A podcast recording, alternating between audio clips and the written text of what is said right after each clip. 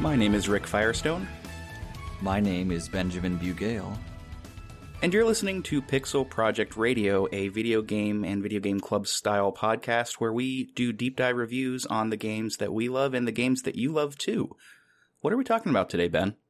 Richard, today we are talking about Spyro, the Reignited Trilogy.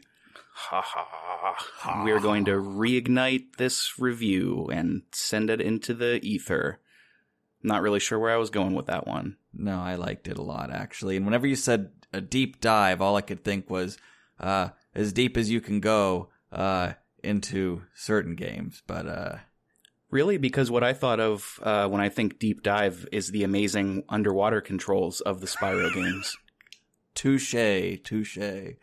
Remarkable, outstanding, breathtaking. Except, is there any breath to take? I think it's great anyway. So we just wanted to say at the top of the show, um, if you're a new listener, welcome. We're happy to have you. If you're a returning listener, uh, welcome to you as well. We're happy to have you. If you're not a listener, I don't know how you're hearing this right now. The last episode that we did was on Disco Elysium, and that was a really, really big game. Uh, definitely a large episode, and we even didn't get to a lot of it. This episode is not going to be quite like that. Um, Spyro uh, is a is a good game. That they they are good games, but there is not as much depth to them as something like Disco or Witcher or even Zelda. So we're going to be spending a little more time in the generalities for this episode, talking about opinions and things like that, as the story is uh, uh, pleasant but simple. It is it is remarkably simple and pleasant. I think I think you're hitting the nail on the head there. But um, it was a fun little trip down memory lane to play through these games. Though I admit, as as a young person, I had only ever played the first Spyro. I only played Spyro the Dragon. So to play the other two was um was a new experience for me. Oh, that's interesting because I only ever played the second and third ones. Um, Are and you I'm serious? Yeah, I'm not just making this into a bit. That's that's real life. Um, I had Ripto's Rage. That was my first one, and I liked it so much that I got Year of the Dragon. That's the one as a kid that I spent the most time on. I, I had only ever watched my cousins play the first one. My friend Dalton, who lives or lived up the hill from me, um, Shout out to Dalton. Shout out to Dalton Banzuch, Sonic Blade 5 forever. Um, yeah, he totally always owned Spyro the Dragon and didn't make the game uh, using his computer uh, and downloaded it to a blank CD. He definitely didn't do that. He's always owned it. And so I, I went up one summer and would in fact uh, play the first the first Spyro game at his house and goodness gracious, I loved it. I thought it was wild fun in its in its own right when I was a, a younger person, and I never I never knew um, about Ripto's Rage. I knew about Year of the Dragon. I remember the ads for Year of the Dragon, and it looked like a fun game. And I see why you played so much of it.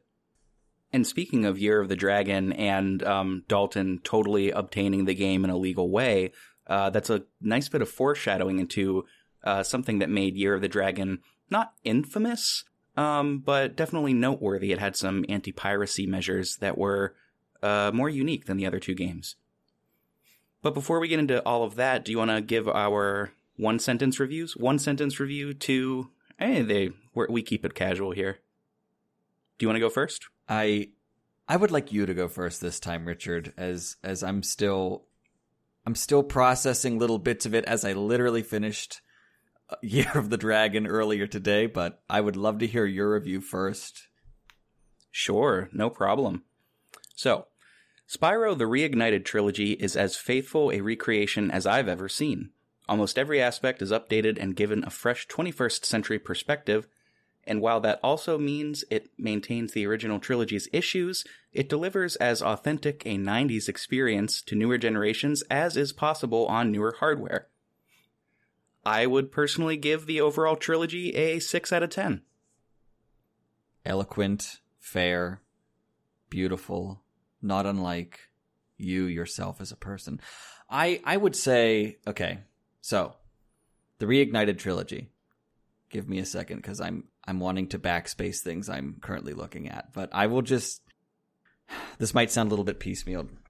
An honest recreation of a favorite of any '90s kid, a triumph through the Unreal Engine that could be enjoyed by most any gamer of any age.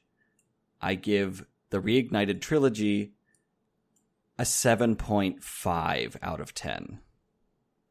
Awesome. Yeah, that that tracks. And you know, I I've been thinking about this a lot, Ben. So I just wanted to say a little something up front.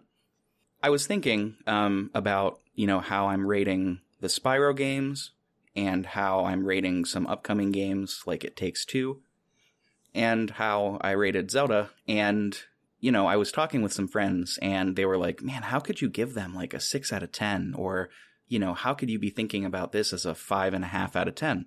And while I will honestly say, I think I maybe should have given Zelda Majora's Mask a six and a half or maybe a seven out of ten, I stand by these ratings because here's here's the thing. You know, the problem with reviewers that I've seen, Ben, and I don't know if if you agree with me here, is that the reviews are almost always relegated from seven out of ten to ten out of ten. Almost without question, generally seven or eight when a game is like when a, when you hear a reviewer saying like a game is like truly bad, um, they might give it like a five or a six. But like if we have the whole ten number spectrum to play with, why would we not use it? Like a six out of ten is still a darn good game. Do you know what I mean? Like I think back to like getting grades in school, and you know I know we could talk about the uh, wonder wonderful uh, institution that is higher education and education in general in the United States.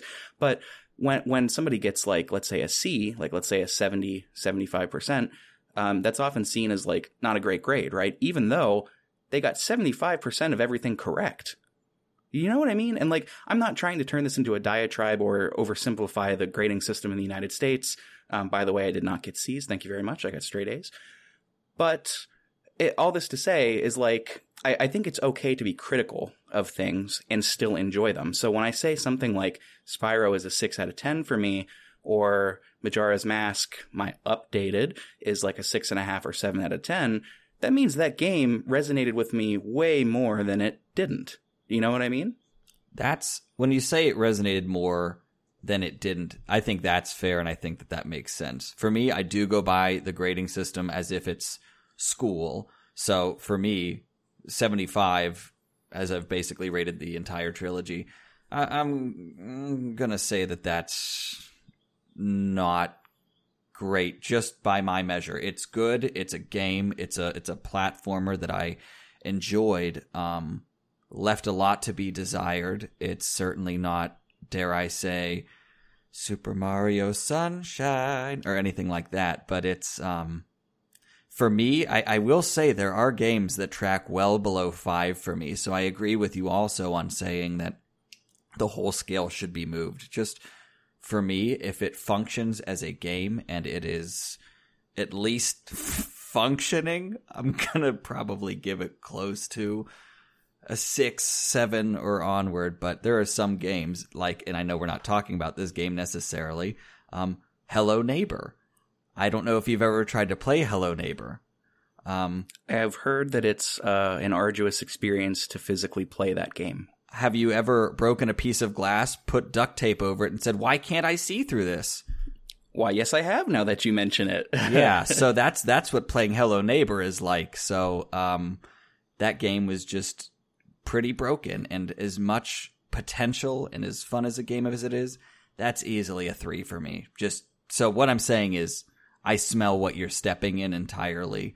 Um, as, I as love that turn say. of phrase. Oh, I love it too. So, um, but I think you touched on something good here too that I that I think about whenever I'm personally reviewing art or games or whatever, and that is that like you know it it comes down to personality, right?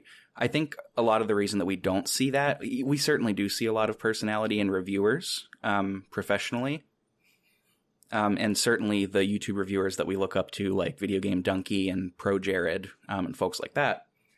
But, you know, whenever corporations and money gets involved, that's when things get sticky and you can't, corporations don't like it whenever you don't give them favorable reviews, it turns out. um, because What? capitalism. exactly. But I think I think you know you said for you, Hello Neighbor would be a true three. Um, you know, when I'm thinking about true twos or threes, I'm thinking like getting over it with Bennett Foddy. um, and like I think it comes down to our personal voices, you know, like, and, and I think that's one of the cool things about reviewing stuff is like your personal voice. Like, yes, we have to say sub subjectively, the remaster is a great remaster, but we have personalities. So um, we can let that seep through whenever we're talking about our review, because you know if reviewers didn't have a personality, we would we would only need a handful of reviewers, right? A lot of people would be out of jobs. And that's why whenever like for example when Pro Jared says that he likes an RPG, you know, that probably means that I will like it. And if Video Game Dunkey says that he likes an RPG, and th- this is a, a, what do you call it? Th- this is a, an example that Dunkey gave. If Dunkey likes an RPG, then he then you know that's a good RPG because he doesn't like RPGs very much, you know? And that's where the Mhm. voice comes in. And that's like super important. So like, you know, yeah, I, I can see people having a knee jerk reaction like, how could you give Legend of Zelda Majora's Mask a six? And it's like, well, because that's what it was for me, you know? It's a great game. So much about it that I like. But for me, it was a six. And you know, that's better than a five and a four and a three and a two and a one and a zero. Although I would never give anything a zero, you know? Uh, I would, but that's a whole nother story.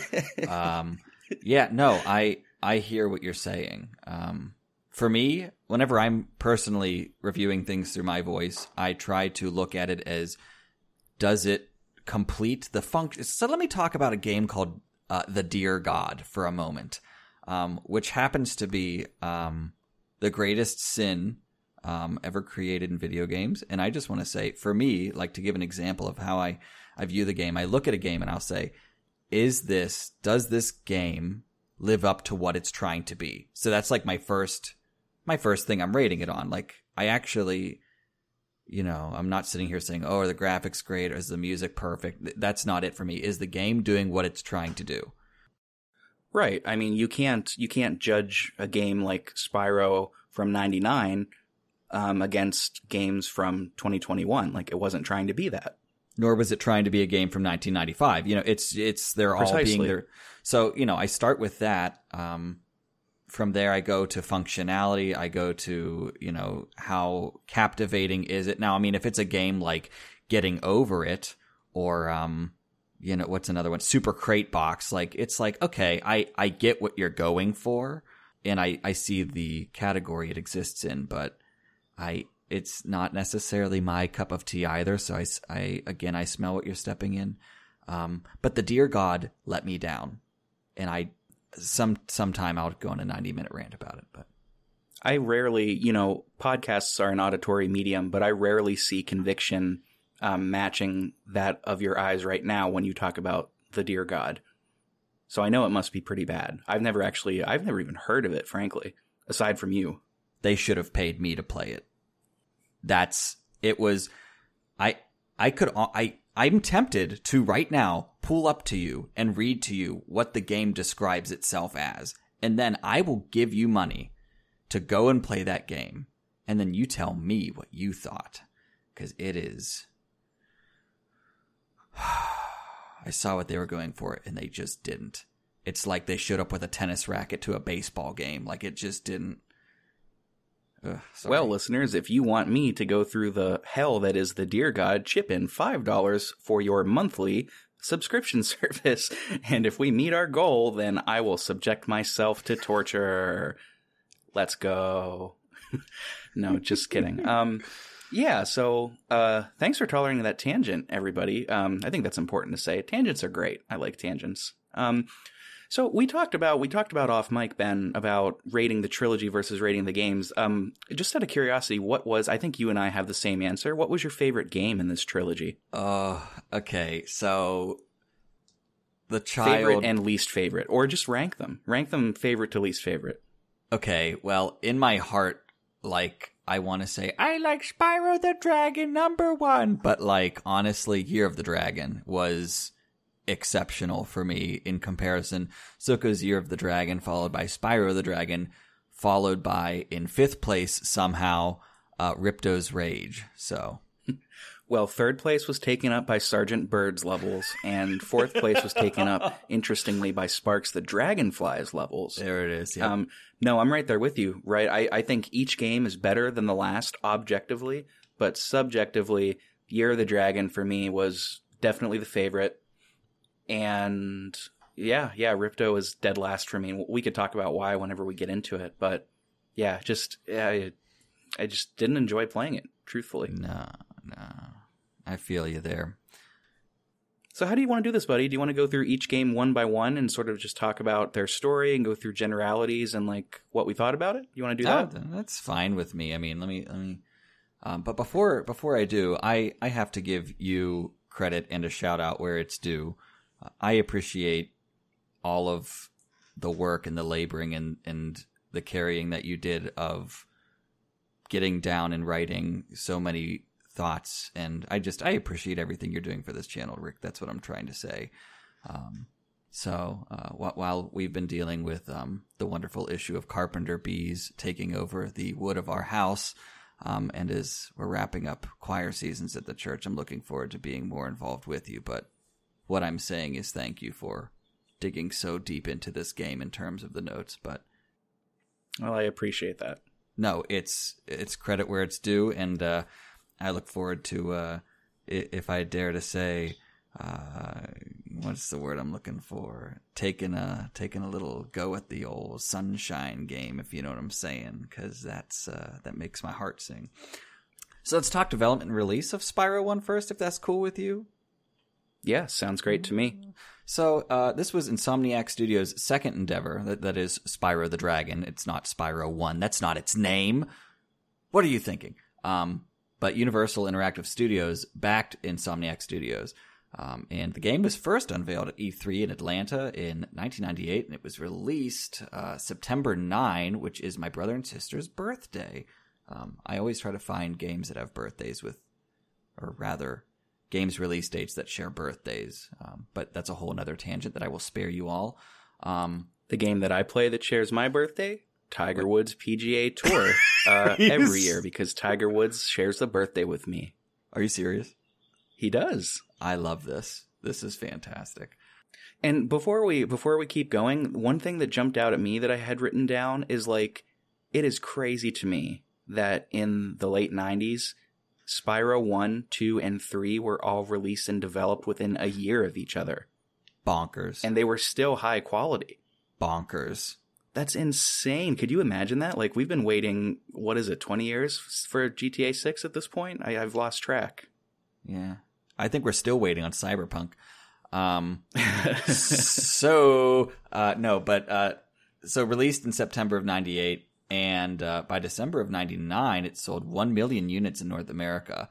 Um, and originally, the Spyro games were supposed to be grittier and darker, and honestly, um, probably a T for teen, if anything. But the changes came um, with the idea that they could, you know, cast a wider net to a wider market, um, because PlayStation was being quite literally run over by Nintendo in terms of the family game uh, market uh, the children's games. Uh, Spyro was originally supposed to be named Pete, but then they were they were worried about copyright issues with Disney, so uh, that would have been uh, they would have lost. They you know to be honest, they would have been flattened um, in the courts. Uh, yeah, it would have been a whole new world for them if they tried to copyright with Disney.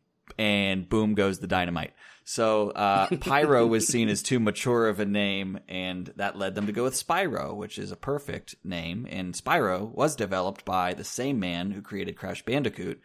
And Spyro was supposed to be green, but they feared he'd blend in with the grass, which is, uh, can you imagine in the Unreal Engine what would have happened with him being green? He'd just be a blur on a blur it would have been tough. And honestly, him being purple gives it this extra fantasy element like I I mean dragons inherently are fantasy creatures, but a purple dragon just I don't know, like I could imagine a green dragon existing before I could like a vibrant uh, majestic majesty purple dragon, you know? Yeah, and the purple and the yellow I think together give him a really nice dimension on those lush backgrounds. I think it makes a lot of sense. Um, also, while playing through um, oh gosh, see, my brain is just my brain is fried from all of the flames that have left the mouth of Spyro. Um, after playing through Year of the Dragon and listening to Spyro's voice very carefully, I said, "Who's doing the voice of Spyro? Why do why does that sound so familiar? It's the same voice as SpongeBob."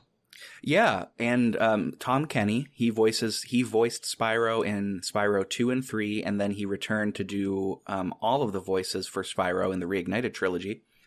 He also voices the Professor, which to me, anytime I heard the Professor, I was like, it was like hearing the Ice King from Adventure Time, you know, because because Tom Kenny voiced him too. And I was I was watching an interview um, with Tom Kenny and you know, the original voice actor for Spyro in Spyro 1 was this gentleman named Carlos. His last name started with A. I don't quite remember. It was a different guy. I thought it was the same guy. No, Spyro 1 was a different guy. Um, and if you go back and listen to the Oh. original Spyro 1, not the Reignited trilogy, but the original, um, it becomes painfully clear. He sounds like a nerd. Yes, he I does. want to Yes. kick Gnasty Gnorc's butt. Yeah. And it's like, uh, I don't know. I think Tom Kenny really knocked it out of the park. But um, he he mentioned that when whenever he was re-recording the lines, um, because the original quality was just so poor, because you know, ni- 1998, that they couldn't remaster it. Mhm. So he was like, you know, I wouldn't deliver these lines in the same way now that I've got 20 years of experience. And he was like, but fans can be very picky. So he just kind of tried to emulate it as best as he could. And honestly, like, I mean, it sounds, it sounds like Spyro, you know, it's almost exactly how I remember it. Yeah, no, I mean, and that's just it. Like the times have changed so much. I mean, you know, a lot of a lot of TV shows will talk about, and I- and dare I, you know, this, this is going to sound like it's a, a, a wild step off the path, but 9/11 changed everything.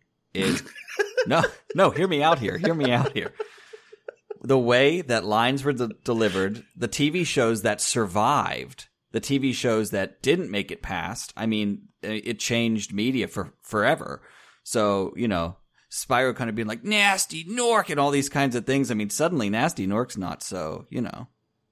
While we're on the topic, um, getting away from the topic of 9-11 and sticking with the topic of, I don't mean to no but you instead of yes and you, but to yes and your um, voice actor thing.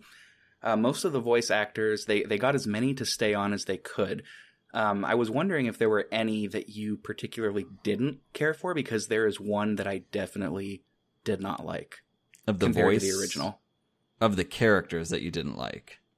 In the Reignited trilogy compared to the original, yes. Okay, see now I only played, you know, the other two recently, so I don't know their voices by comparison.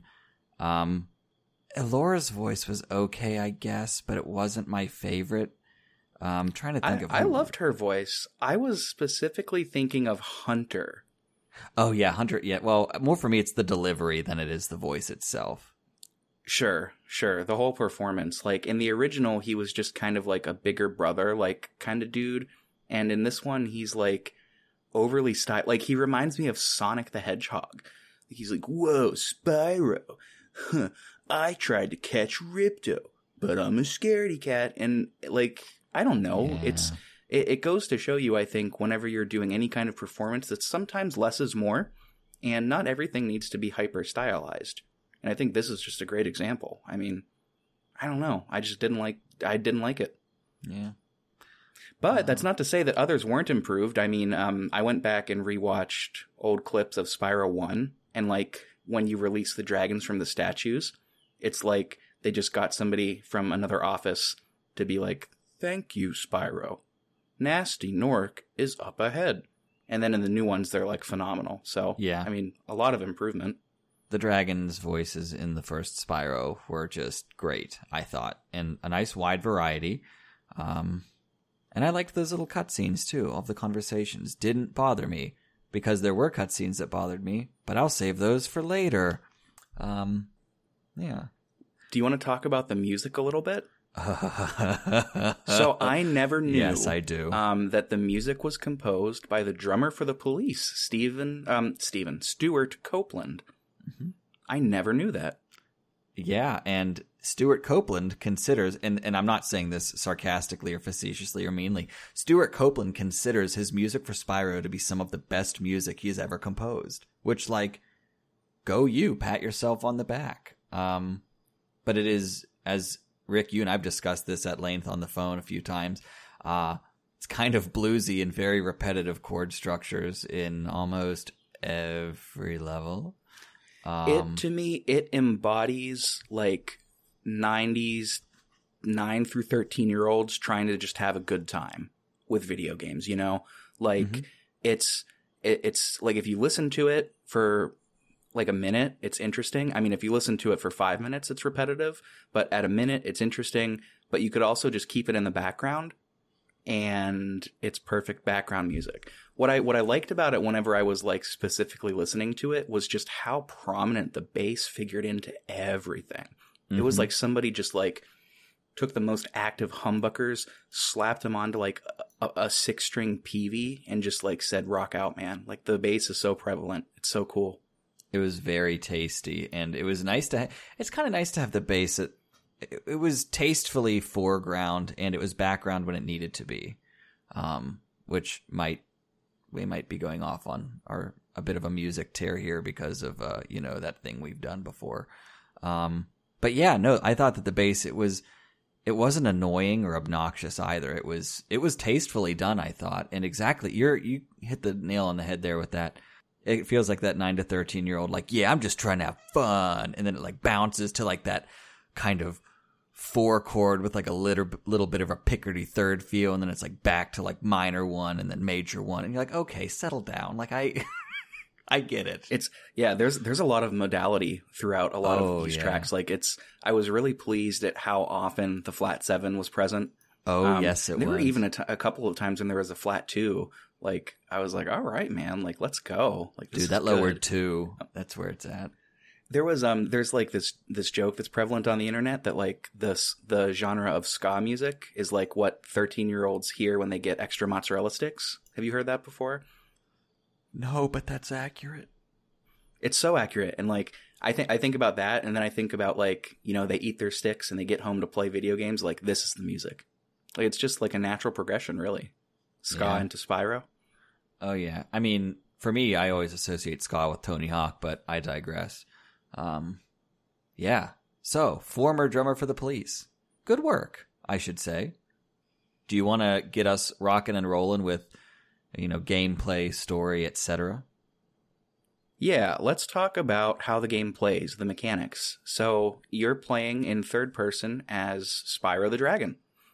Spyro, uh, it's interesting. The first game actually came out before um, PlayStation integrated the joysticks onto their controllers, which, you know, um, I remember playing it that way. And as a kid, like, I just didn't know any better. Um, but it's a definite, like, like this is a joystick kind of game. Like you just gotta. Um, and you move around. The camera has two settings, passive and active. I didn't really find them to be all that different. The camera is generally okay. It gets caught into weird angles, um, particularly underwater. Underwater, the camera goes to complete shit. Um, but otherwise, the camera's mostly okay with, with, with a few hiccups.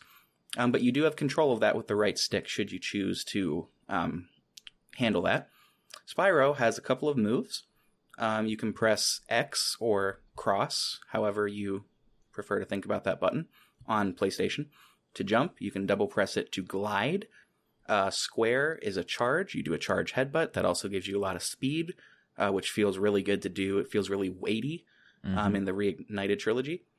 Circle gives you a fire breath. Uh, triangle will enter you into first person mode if you want to look around. It also was integrated into the flying mechanic in the second one, but we'll talk about that in a bit. Um, oh, and there are also rolls. You can do little dodge rolls uh, with uh, the shoulder buttons. I literally never used those, not even once. Mm-mm. No. Um, as far as the first one, I think that's about it as far as um, mechanics go, right? I think so. Now, did you play uh, Spyro on your PlayStation? Is that what you played the Reignited trilogy on? No, I bought the Reignited trilogy on Steam, um, and I have to say, um, you know, it looks just beautiful, Mhm. completely upscaled. Like I, I I've got a 2080, so not quite like like one tier below yours a little bit, um, but you know everything. It was maxing out at 144 FPS, which is what my monitor is. Um, everything was super high detail. It looks just beautiful. Would you say it looks unreal? I would say that Would they you- should they they should do something with that. I like the unreal um combustible something. I don't know. Maybe the uh, I don't. no, who, so who do I call? I've I've already mailed a letter to my address with that idea, so it's copyrighted. Yep. Don't open it. It's safe in there. no, I played it on the Switch. That's why I asked because I was like, you're saying triangle and square and circle and X, and I'm like, yeah, yeah, PlayStation. And then I'm sitting here like, wait, what buttons did I press? Um, yes, I, I did it. Yeah, how was how did it perform on the Switch? Did you like notice any differences between docked versus handheld or anything like that? No, it was it was as smooth as it could possibly be. Minimal erroring. Now I will say my TV is a little old. It's a flat screen and it still has you know an HDMI, but it's like probably a 2011, 2012 downstairs. Um and I'm not going to lie, sometimes when it gets frustrated with high like level graphics, it shuts off and turns itself back on. And it did that once or twice on the TV but there was generally fair warning. Um, so it was it performed great on the Switch. Interesting, interesting. Um, I think actually that segues nicely into um, bugs, um, and we could probably just do bugs as like a one-off thing because you know if there's going to be a bug, it's probably you know you know gonna be present in some aspects of every part of the game. Um, did you notice any bugs? I had no bugs other than Sparx. okay, thank you. Sorry, thank about you, that. Ben. No. Um, I did actually have a couple bugs. Um, the main bug was, um, and it particularly happened in Ripto's Rage, but it did happen a couple of other times in Year of the Dragon. Um, sometimes the cutscenes just had no sound. Um, and I, I, I generally play things um, with subtitles, um, like seventy percent of the time. So it wasn't a huge deal, um, but you know it's definitely noticeable. I mean, there's no sound for for God's sake. yeah, I'm I'm sorry that happened to you. I I had literally, other than my television shutting off, um, and turning itself back on. Otherwise, I had no bugs. Yeah. Oh, cool. Good. Good to good to know. I thought the Um, Switch would have crashed, though. To be honest with you, wrong wrong franchise, buddy. I knew you would do that to me. I knew you would do that. You set me up, and I take a shot. Um, yeah. So, do you want to move into the story for the first one? It's it's pretty simplistic. Yeah, it was a, a pretty simple story. Not that we need to dissect every single twist and turn because there's there's plenty to do in this game. It'll keep you busy if you're trying to do everything 100%. Um, which was definitely not my goal playing through these. I didn't know how much you tried to 100% anything, but I was not I wasn't gunning for that necessarily. Oh yeah, that's actually. Thank you for bringing that up. Um, You're welcome. yeah that so how the game plays is you go through a series of homelands um in the first world um home worlds they're called in the first game you've got the artisans the peacekeepers the magic crafters the beast makers and the dream weavers in each of these worlds there are going to be a set of portals usually like what four or five approximately. Let's let me take a quick peek here. So we've got one, two, three, four, five. Yeah, we've got five in artisans if you don't include the flights. So yeah, about actually more like five or six in each of them. Yeah. Okay. And the way that you progress in Spyro 1 is you are saving dragons that have been turned to stone by the main antagonist, Gnasty Gnorc. Um, Gnasty Gnorc, this is getting into the story a little bit. Gnasty Gnorc in the very beginning is watching like a TV broadcast. Um, and it's basically a dragon saying, like, yeah, we're all good and living peacefully. Uh, this Gnasty Gnorc guy, he's the worst. Um, and he calls them ugly, which is what makes Gnasty Gnorc snap. Um, you know, like all good, uh, nice guys and incels. he's he's ugly. That's it. I'm going to cause physical violence, uh, which he does. He does this spell that just magically turns every dragon except for Spyro into stone, into statues. So that's how we're progressing through the first game. Is we're collecting a certain number of statues, dragon statues, bringing them back, and um, that's how you progress through. The other component of the game is collecting gems and every world, every home world, and every world within has a certain number of gems, and you got to collect those too. So this game is sort of an equal parts. Uh, well, no, I guess it's completely like a collectum quest. It's just dividing the collectum into um, quest based items like dragon statues or dragon eggs and the gems, right? The gems for me was the main thing. Like, it was it was uh, more enjoyable than fighting enemies. It was more enjoyable than the boss fights. Like like to me, this game excels the most as a collect 'em all. Yeah, I would. For me, it was the dragons. Actually, it was setting them free. That was more of the thing that called to me. I don't know. That's what I liked. Yeah, yeah, for sure. Um, definitely better than collecting orbs, which we'll talk about here in a little bit. Um, but that's how you progress through the games. Typically, um, in the first game, you've got to collect a certain number of dragon statues or gems to progress to the next uh, home world. So, for example, in the Artisans, there is a uh, balloon pilot, a gentleman flying a hot air balloon, and I think. Do you need a certain number of gems or a certain number of dragons? It's dragons, right? I thought it was dragons. Yeah, a certain number of dragons um, to progress to the next world. Now, what this means is that in theory, you don't have to play every single level. You can get however many dragons is required of you and then progress onward. Um, and this tracks for the rest of the series too. So, in some ways, although I think you and I have probably played every level, it's not required. Technically speaking, no. Um, to go back to the 100% thing that I had mentioned earlier, the only thing that I cared about 100%ing was the dragons. And I don't know why, but I was just like, no, I'm setting you free. So, um, to that end, I, and I guess we both did probably play every level, but you're right. We, you don't, you don't need to, which is strange to think about. I kind of like it. Um, I like that it leaves room for error. I like that there are more quest items, whether they're dragons, dragon eggs, or whatever, available than um, what is necessary. And I, I like that it gives you that kind of freedom so you're not feeling compelled to 100% it, but it's there as an option for you. I think that I think that's pretty good because there were some levels specifically in Ripto and uh, a little bit in Year of the Dragon that I just wanted to quit and not play anymore so I did not want to 100% them. But the levels in uh, the original are much more simplistic, I would say.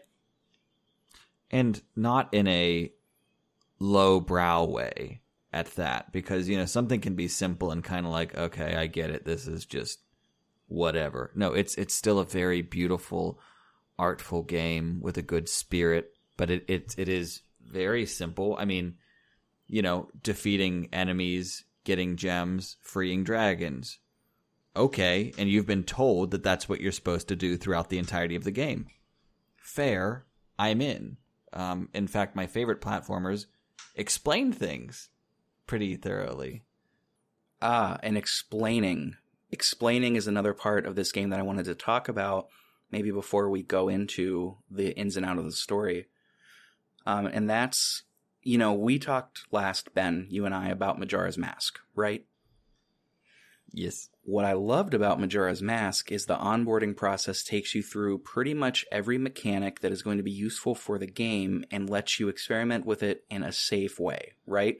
So the first time you um, have to reset the clock, um, which which is scary. It's a scary thing to do. Um, the game does it in a way that's safe and ensures you that you know, you're going to lose stuff that you can gain back. Um, but these are the consequences. Just, you know, do you know what I mean? I, am not explaining that very nope, well. Nope, nope. You're making it's, they give you the bumpers on your first throw down the alley.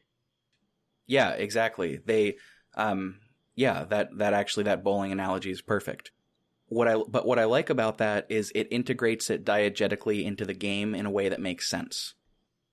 In Spyro, um, when you free your first dragon, because as soon as you start out, there's a dragon in front of you. You free him, and I don't remember exactly if this is the dragon um, that says this or if this is exactly what he says, because there are so many that constantly say things like this.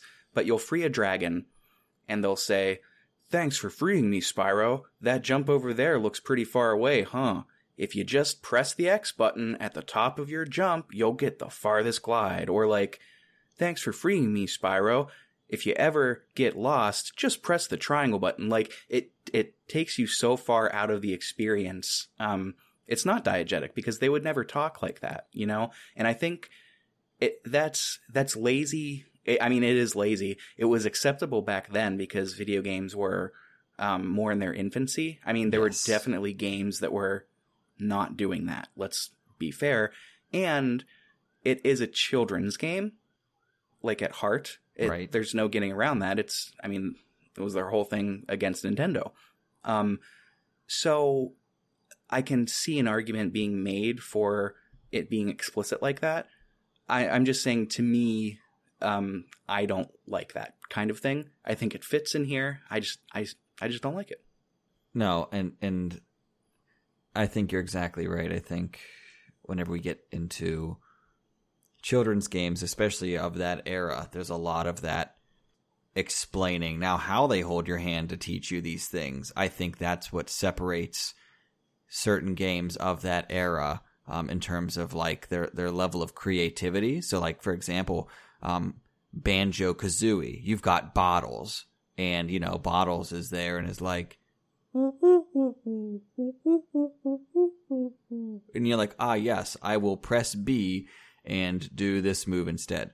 Um, great, somebody's there to teach me. But the fact that the dragon like breaks the fourth wall and is like, hey, thanks for freeing me. Push these buttons. You're like, huh? Now I haven't played banjo, but that does kind of sound like the same thing. Um, my, I mean, my preferred, like if I were designing Spyro, like if if if I'm gonna backseat game design, I would have just put it like, um, like whenever you run into the fairies that save your progress, sometimes they'll say something to you, and then an extra box pops up that just says like, press triangle to do this. That's how I would have just done the whole thing. But again, since it is for children, there is a benefit to having everything read out loud. So I I get it. I mean, I I think it's objectively good. Um, I'm still allowed to not like it, but it's objectively good. Does that make sense? I've kind of done a 180 on this, haven't I? As we're talking in real time. Uh, no, I, I, I think I'm following you. I guess. No, you know what? No, I think I follow you. Cool. Um, so is there anything else that we should talk about before we dive into what the plot actually is, and maybe talk about some, uh, you know, levels that we might have liked or disliked? You mean Pat? You mean talking about the story past uh, calling Gnasty Gnorc ugly and causing him to go on a rampage? Uh, which is admittedly like 50% of the story. I mean, it is. It that's just what it is. Uh, I there's nothing else to really talk about here. Um, yeah, it just you know we start at the very beginning in the artisan world, and the artisan world houses a number of levels within. And those levels are well, you obviously have the artisan home, but then you have Stone Hill, Dark Hollow, Town Square, Toasty, and Sunny Flight. Um, Rick, I have to ask your your feelings about how how you feel about the levels that exist within Artisans. Did you have any that were your particular favorite? Um, how did you feel about Toasty? I'm curious to know.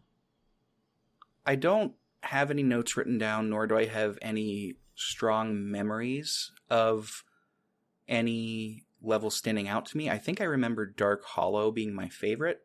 It's mine too, actually. Toasty, I so I didn't remember this boss when I first played him, um, because as I said, I didn't play this game as a kid, not this installment. When I first saw Toasty, you know, as a as a 28 year old man, I was like, that's kind of badass. Like that's edgy for a for a children's game. Right? But then the boss fight against Toasty is pretty underwhelming because really he just stands there until you flame him, and you only have to do that three times. So, assuming that you can chase him and get to where he is, um, and that is to say, defeating the enemies along the way, you're fine. Yeah, the enemies along the way were actually harder than the boss itself. Were the enemies those uh, sheepdogs, if I'm remembering correctly? Yes, yes, they were. I died to those so many times because so many they like times. they they can like they can do it like a double. They can do like a double double dip on you. Yes, they can. You know. and they will. Yeah. um, so we should say as you're going through the game, um, there are going to be different kinds of enemies. Some enemies can be defeated by either headbutting or flaming them. Some enemies will have something special, like maybe armor, so you have to headbutt them. And some enemies might be just too big, so you can't headbutt them, you have to flame them. Um, but every enemy can be defeated in some way by those two basic moves. Uh, one of the two.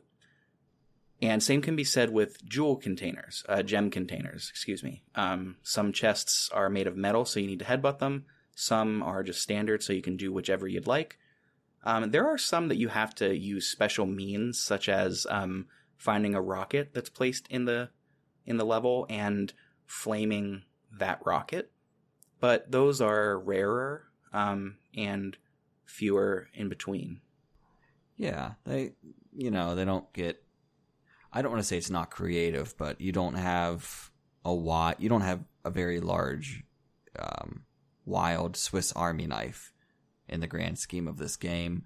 Um, I will say something that I experienced. Um, first of all, I agree. Dark Hollow is my favorite too. Not that I don't like, um, Town Square and all those kinds of places, but Dark Hollow is my favorite. I have to say, I think there were a few moments just throughout the game, and not to get ahead of myself here, but throughout Spyro the Dragon that the boss fights were almost easier than some of the enemies. And that was, for me, that was a point that kind of dragged the score down for me, to be honest, because I like, I like a really satisfying boss fight. Like Girahim in, um, Skyward Sword is one of the finest bosses I've ever fought. Um, but in this game, it was like, left left me wanting a little bit more. Like, swing your scythe at me, Toasty. Slay me. For sure, there were definitely um, some. Sometimes it's it's some of the monsters that are within the world combined with the level design that can make things a little bit almost more challenging than the bosses themselves. Yeah, I completely agree with you. Yeah. Um, so going through Spyro 1, the story really just revolves on getting back to Gnasty Gnorc and confronting him. There's really no story beats. Um, you just go from place to place until you reach him. And the fight with him, I, I thought was a little underwhelming because he kind of just runs away from you. Ten times over, it was underwhelming. Yeah. Um, and then um, once you beat Gnasty Gnorc, um, this is a trope that stays within the Spyro games throughout. Um, the ending is like a little like TV interview with Spyro, and it's it's like kind of cute because like you can very there's very clearly like a boom mic and a mic arm in the scene, like um, just in, endearingly amateur. Um, and that's really kind of it. Like it's a happily ever after thing. Um, again, like like we said at the top, there's not really a whole lot to the story for this whole trilogy. Um, it gets more in depth with the next two games, but yeah, Spyro One. You know, this is something else that I've been thinking about a lot uh, with games. Not everything has to be about something. You know, a game like this that has a very standard uh, light story um, subsists on its gameplay, and that's totally fine. Um, I'm kind of getting into the territory of how I feel about It Takes Two, if I'm being honest, um, which is an Uh-huh. episode that we'll release a little bit later, um, or is already in your feed if you are listening to this in like 2050. But yeah, you know, it's okay for a game to be simple and to just survive on its gameplay. I mean, that's literally how Mario came to be. It's fine. It's how Mario started. Definitely not how Mario is now, but Agree- Yeah, I mean, yeah, for sure. there's you've got that big through line and there's not many appendages off of it like spyro is kind of like just a big old tube you know where you're going you know what to do it's kind of straight through um you know we played majora's mask majora's mask is a little bit more like a web you go kind of off the path every once in a while and you can do different things that are not necessarily just in the in the main tube um, and then you get other games where they just kind of throw you in the middle of a field, like a Skyrim, and they're like, "Hey, find your own tube, kid." Like that, you know what I mean? It's just, and th- there's nothing wrong with just, okay, we have a main story of get nasty Nor can help other dragons. Okay, that's fine. And to that, you add good level design, good mechanics, and good music, uh, along with like a collect 'em all element. Like, of course, 90s kids are going to eat that up. Oh yeah, You know, they, I believe, ooh, I might be speaking out of turn. I believe Pokemon came out just before this, if I'm remembering correctly. I believe you're right. I will let you know momentarily. Yeah, Pokemon was '96, I believe. I, I think 96 is right.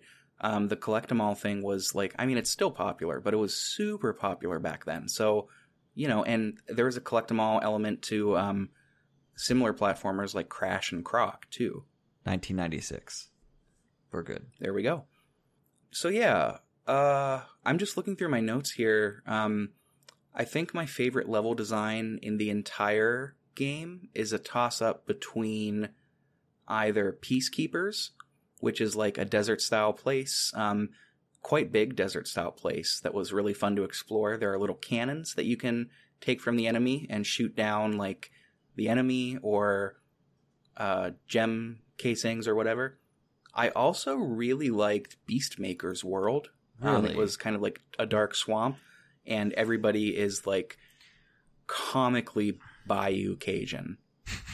comically so. Yes, they are. Um, not not for the sake of the show. I sincerely, from my heart, my two favorites were actually Magic Crafters and Dreamweavers. Those I I absolutely loved. Dreamweavers is just whimsical and everything's like pink and blue and fluffy and there's like magic everywhere. It's kind of crazy. Um, nobody from the Bayou there, nobody Cajun there.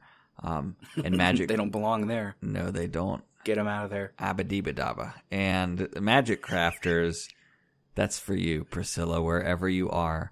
Magic Crafters, um, yeah, I, I, I thought that that was, um, maybe one of like, that's kind of what I would have expected from a game like Spyro, a game about dragons is a place where there's a bunch of, um, wizards who are trying to do battle with you. You know what I mean? And it was just fun. Pure fun. Yeah, for sure. I, I can see that we're both in the same Google Doc. Um, a lot of the level designs I described as, quote, generic fantasy, but I didn't mean that with any sort of uh, criticism or or any anything like that. Like I'm not obfuscating like like my opinions on it. Like um, the generic fantasy to me is like there's greenery, uh, varying degrees of greenery and styles of greenery. There's water, um, platforming. I just didn't know how to describe it without writing full paragraphs, which I didn't want to do.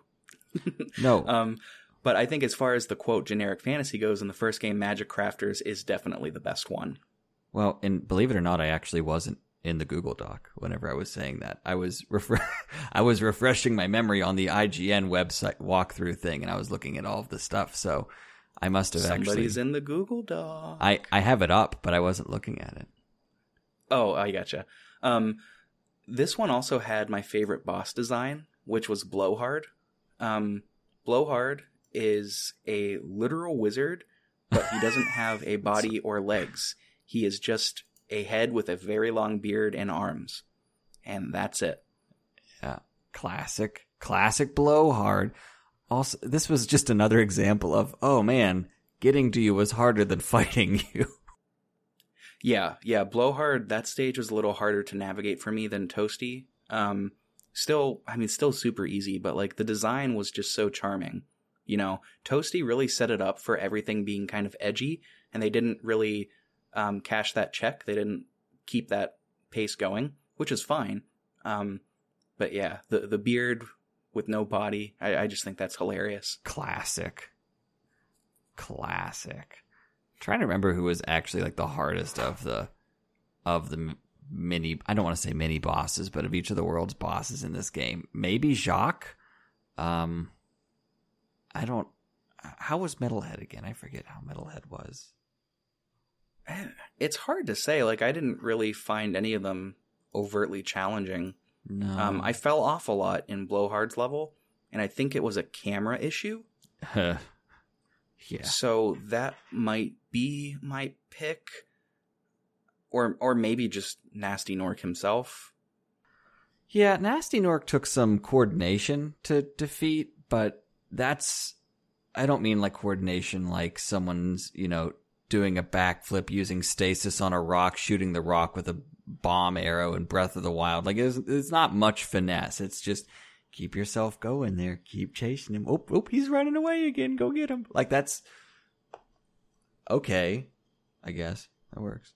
And that's another thing that this series does really well is there's always a sense of forward momentum, um, particularly with battles like that. You know, with with some of them like Toasty, there's less so. Um, but I think as they went on to Ripto and to Year of the Dragon, you know, that forward momentum was really pertinent to keeping my patience and my attention. And and I'm 28. you know, I'm not a child, so like sure. I, that sense of forward momentum, which again we'll talk about this in the next game. Uh, uh, that momentum was completely lost anytime you went underwater for me, but otherwise was really good. Like the series does that really well. Agreed. Agreed. With that, do you want to move to Ripto's Rage? Is there anything else that you want to uh, add a little nightcap to Spyro One? I mean, I might need a n- nightcap after talking about Ripto's Rage, but um, I feel like we're building Ripto's Rage up as being this really horrible game. It just it betrayed me, like it, and not it, it missed the mark. Not not to sound dramatic here, but yeah, it just it wasn't it wasn't the same. Um, I don't know. Do you do you want to talk a little bit of development, and then we can start the story of Ripto's Rage? Yeah, yeah. So um, again, um, I think objectively we could say that it largely was an improvement on Spyro One. It used the same engine. All the mechanics are the same for the most part. Um, everything was improved, and critics noticed that. It, it generally was um, concluded as being just a better version of Spyro 1 with a little more personality and better mechanics. Um, it was officially announced again at E3, and it was released at the end of 1999. So again, this is like right off the heels of Spyro 1. Um, a quote that I found from the product development director, um, Amy Blair, said the following Spyro 2 isn't just another sequel. Players will surely be lured by Spyro's playful antics, but they'll experience gameplay that's more challenging and more fun than ever before. Now, I know I'm wearing 2021 goggles, but um, Amy, that ain't it. Yeah, that ain't it. Amy, you didn't. You lied to me, Amy. You tried. I like Spyro's playful antics. I'll give you that, and the addition of Tom Kenny in the original. Great that was I mean power move Tom Kenny. Um but yeah, this uh yeah, please please I don't want to I don't want to interrupt your flow, my friend in the no, that was really where it was going to end. Like, yeah. you know, I I think as a I think that's good product development director speak. Yes, um, which is her job. So you did your job very well, Amy Blair. I just don't think that that opinion holds up to me. I mean, can I tell you what I was going to say? May I? May I tell you? Yeah, yeah, yeah. With my hands on my cheeks like this, they can't see me, so they have to imagine me doing this. No. Um. Do you remember Aladdin Two: Return of Jafar? I could get up and grab a VHS copy of that in under five minutes if I had to right are now. Are you kidding so, me? I am not kidding you. Um, but but yes, yes, that is to say, I do remember. And it wasn't in theaters. You know that? It was straight to DVD, which is kind of what Ripto's Rage felt like to me. It kind of felt like like I see what they're doing and you know, it, there are some improvements, not gonna lie, but there were a lot of moments where I was like, this, this feels like the leftovers of the original in some ways. I'm not saying that it's bad. It just, they, they tried to do some things that, um, there were some cutscenes that I just struggled to get through in, in Ripto's Rage and other things, but I, I'm going off the rails. Forgive me. No, it's okay. Did you feel some of the shortcomings and um, leftovers, as you said? Did you feel that those were in mechanical execution or like their ideas for objectives for players? Because I definitely feel the latter. I'm specifically thinking about the orbs. Um, the orbs is everything. Um, and then the the cutscenes, in my opinion, sometimes cutscenes can be fun. Um, like whenever they're like like the bird puts the bomb in the helmet of the slug or whatever that thing was. Hmm. and I'm like, okay, yeah. I've seen this five times. You know, I only need to see it once, but maybe for some kids that's engaging. For me, as a little one, I liked to use my imagination for like those kinds of things. And that's not me saying, that's not me discounting anyone's imagination or lack thereof. Um, they were a little bit laborious to get through and a little bit annoying. And on the subject of orbs, because I, I feel like we're going to volley the orb back and forth here a little bit.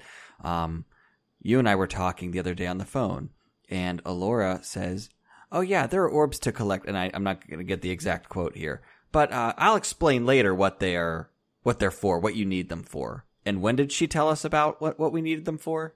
Um, pretty much towards the end, certainly in the latter half of the game. So Uncle Ben rolls in, and I can say that because I am an uncle.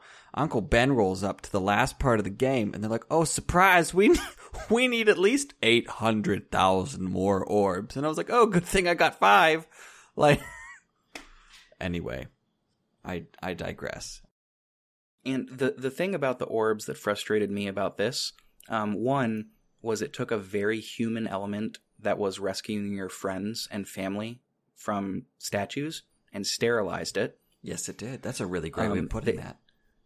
And they walked back on this decision with Year of the Dragon, where you save eggs. But but the main thing is as like a gameplay element that bothered me was that in this game, to get to new worlds, you largely relied on your gems. You paid this awful character named Moneybags, who we'll talk about in a minute, um, to progress forward, or you just collected gems. Um, a- am I misremembering this? Because I don't remember the orbs like being necessary. You either collected gems to pay Moneybags to go forward or unlock portals, or you complete the level and collect a talisman. Now, yep. the talisman in each level has absolutely no fail state to to get it unless you just don't make it to the end of the level which um, w- which we should say the level design in Ripto's Rage is it's just better than the first one. The levels are longer, they're more involved, and often the quote unquote end is like in the middle.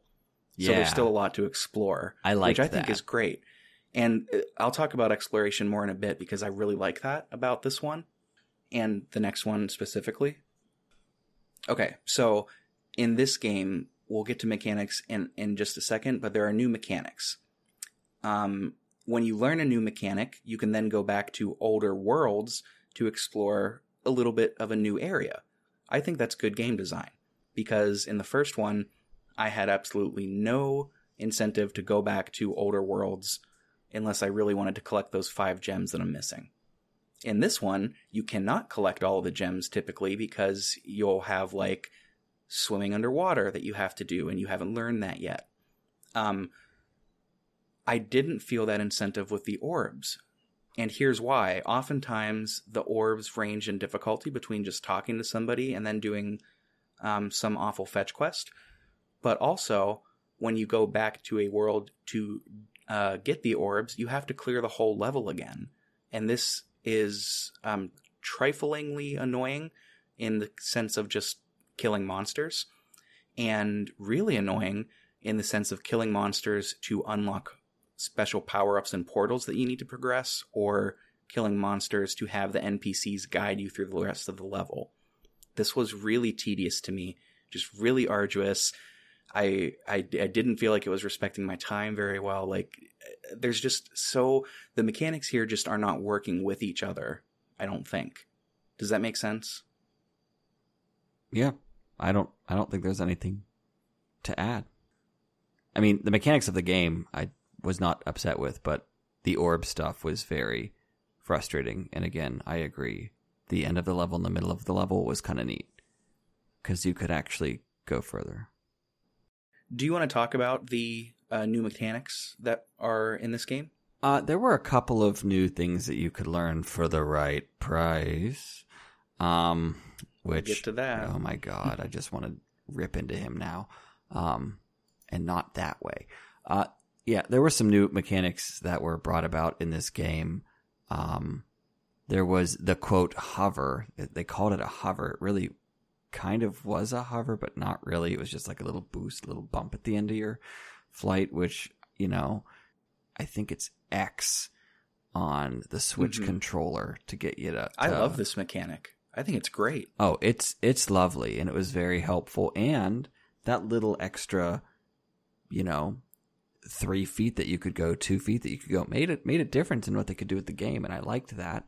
Um, And it showed in the level design. Like they specifically designed some parts of the level where you had to use that along with the dash and jump glide. Otherwise, you weren't going to make that jump. And they peppered it throughout the game in a tasteful way where you weren't sure until the moment it happened whether you were going to need to press it or not. And I really respect them for doing that because they didn't handhold. They didn't say, "Oh, you might need to go a little further on this jump Spyro." Like nobody did that. And if they would have, I would have just like started getting really pissy. Um, so there's that. There's also the fact that you can swim now. Surprise. Um, yeah, water no longer kills you. Also, fire, fire does somehow. What? Um, yeah, you can swim. Super. And then the last, what was that last? There, well, there were a couple of extra abilities. Um, there's that one that was the, was it called a rock smash? What is that thing? The head bash? The head bash, which they, I think that was integrated in the third Spyro. I think it I came at the, it came at the end of, Did it? Of at the end of Ripto's, yeah. Cause good old, cause our, cause our friend, you know, is like, by the way, go back and do this. And I'm like, I'm gonna just take this horn. Um, yeah, then there's the super powered fly, um, and the super dash and the defense powers. I mean, that stuff's cool. I don't know how you felt about that. I really liked it. I thought they were great, and I thought they added a really nice variety. We should say those last couple, the super powered um, versions of the mechanics, they're accessed through special arcs that you pass through. And when you pass through those arcs, um, you activate the power up, and they're only good for a certain amount of time.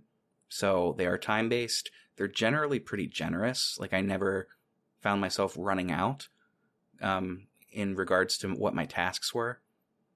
Um, except for maybe the area with the mechanical spiders or the giant spiders.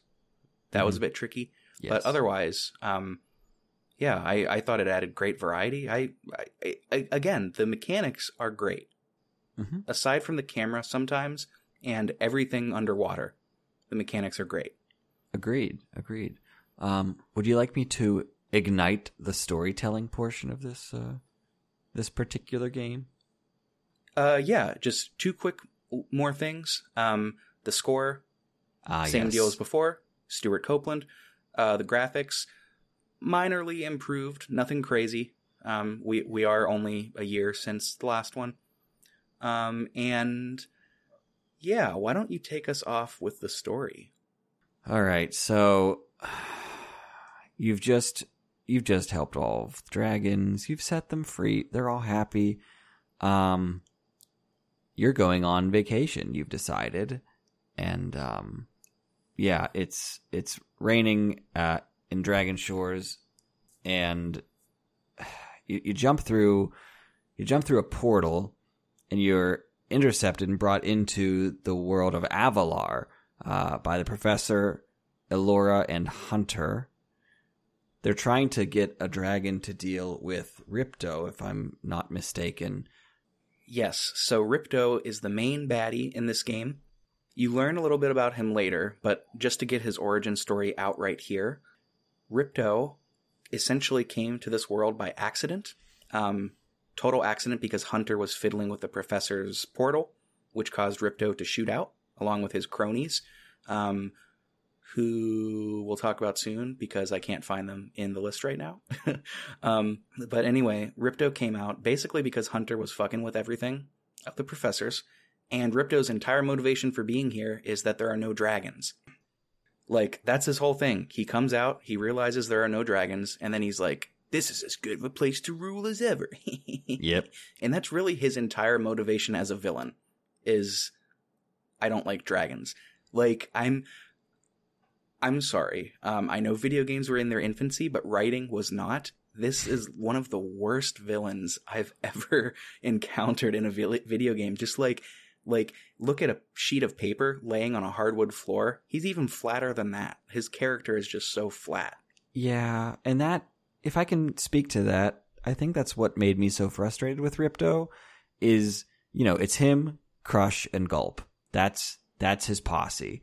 And it's there's not even like with most people, with most enemies or or as they say in the movie Big Fish, most things that are evil are actually just misunderstood. No, he's just a jerk. There's no other he, there there could have been an opportunity to talk about like why doesn't he like dragons? Or like some sort of backstory or like you know i'm not saying we need to turn it into some sort of like message about we should all love each other. But like it's just i hate dragons. Why? Because i do.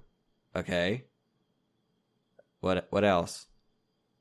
I hate dragons. Okay so you're just gonna take over this place? Yeah what's what's in it for you buddy like i mean palpatine the ultimate villain, right? Like there's there's all sorts of things. Ripto was the opposite of Palpatine. He was just bad. Period. Palpatine's foil. Yeah. Palpatine. Is... Can you even call him a foil? He he doesn't really have any personality traits. I don't, I don't think foil is the right word. I, Yeah. antithesis to Palpatine. Yeah, I don't know. yeah. On the scale of villainy, that's um, Ripto really was left a lot to be desired to that end.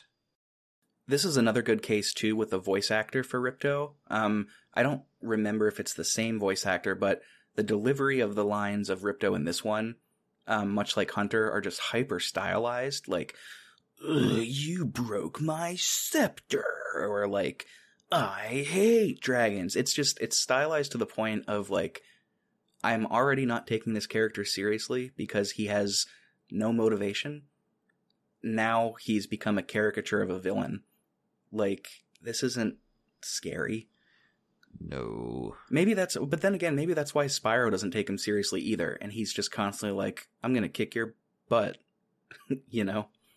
valid could be the case um yeah so basically you're brought in there to defeat ripto and ripto's your inspiration for beating ripto is just because you want to help these people out there's really nothing in it for you to be honest Yeah, Spyro really does fit the trope of like, you know, the the good-hearted good boy um, that's just gonna do right for the sake of doing right, and Mhm. that's that's a more forgivable trope than a villain who is just a jerk with no motivation. You know, it is at least Spyro has a personality.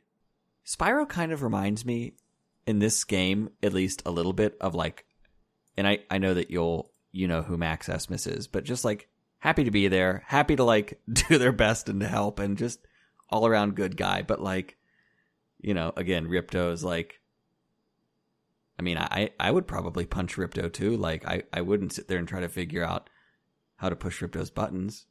There are no buttons. I don't know. Right.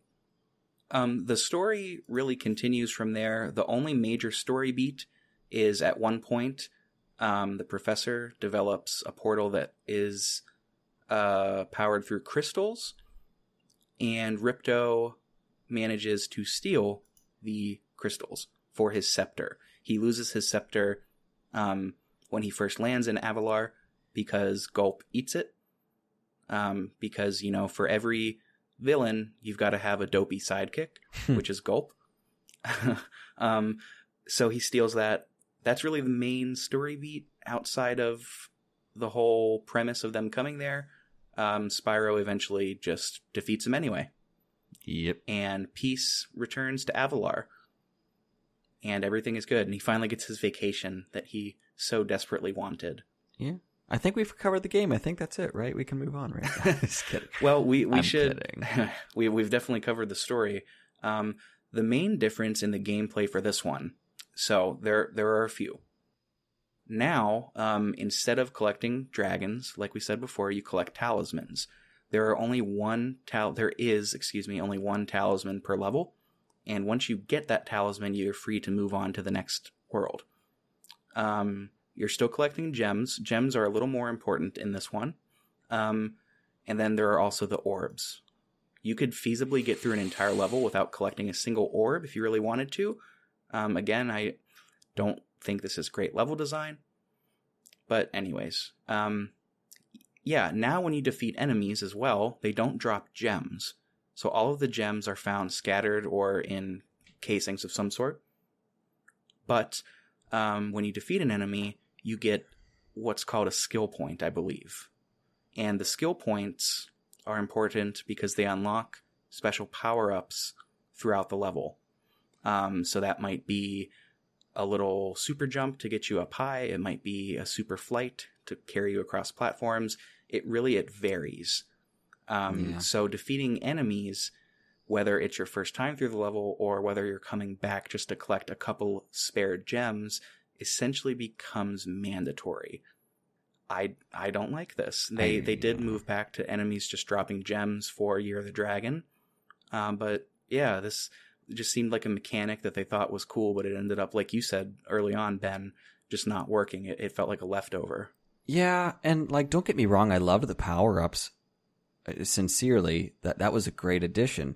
But the fact that you had to take out enemies and then you know enough enemies and then so well, I don't want to jump ahead to the last game, so I won't do that. But um, ex- exactly what you're saying. You get the talismans, and that's how you get to the next level. Fine, and I understand the the need of the talismans because they told us at the very beginning the need for the talismans. Not the case with the orbs. Very frustrating. And now, when you take out enemies, you're getting skill points so that you can unlock things. Well, and you know, I might have used those power ups more had I known how many orbs I would have needed to pace myself for. Because I think, you know, uh, just anyway. Um, yeah. So, so the first place we are is uh, Summer Forest in Glimmer, correct? Whenever we're going through Ripto's Rage. Yes, Glimmer brought back. I distinctly remember going to Walmart, um, or it may have even been Kmart as a child with my grandpa, and I got this game and another PS1 classic called Rampage. Um, and I remember, yeah. Talk about a fun game to cover. That would be a blast. Oh my gosh, it might be a short one, but man, it would be good. Please keep, please keep going though. Um, but no, I remember Glimmer like the back of my hand. Like it's, it's so. This was the first Spyro thing that I ever played, and you know, it's. I played it so many times because I think when I first got the game, I didn't have a memory card, so I just had to play it over and over again. Yeah, yeah. I got a memory card like the next week because I realized, uh, no, no, no. um, but yeah, Glimmer. I like Glimmer. There's little chinchillas and hard hats everywhere. Um, you got to help them out, and it also introduces my least favorite Oh, no. character in the whole game, um, Moneybags. Can I talk about Moneybags for a second? Um, I think you should um go to town. Okay, sorry, there were fireworks I heard. outside. um, so Moneybags is essentially a character that exists solely for a mechanic. He is a bipedal bear in a tuxedo with a monocle, holding literally a bag with a big dollar sign on it. I mean, I think it's actually a gem, but he exists solely to take your money.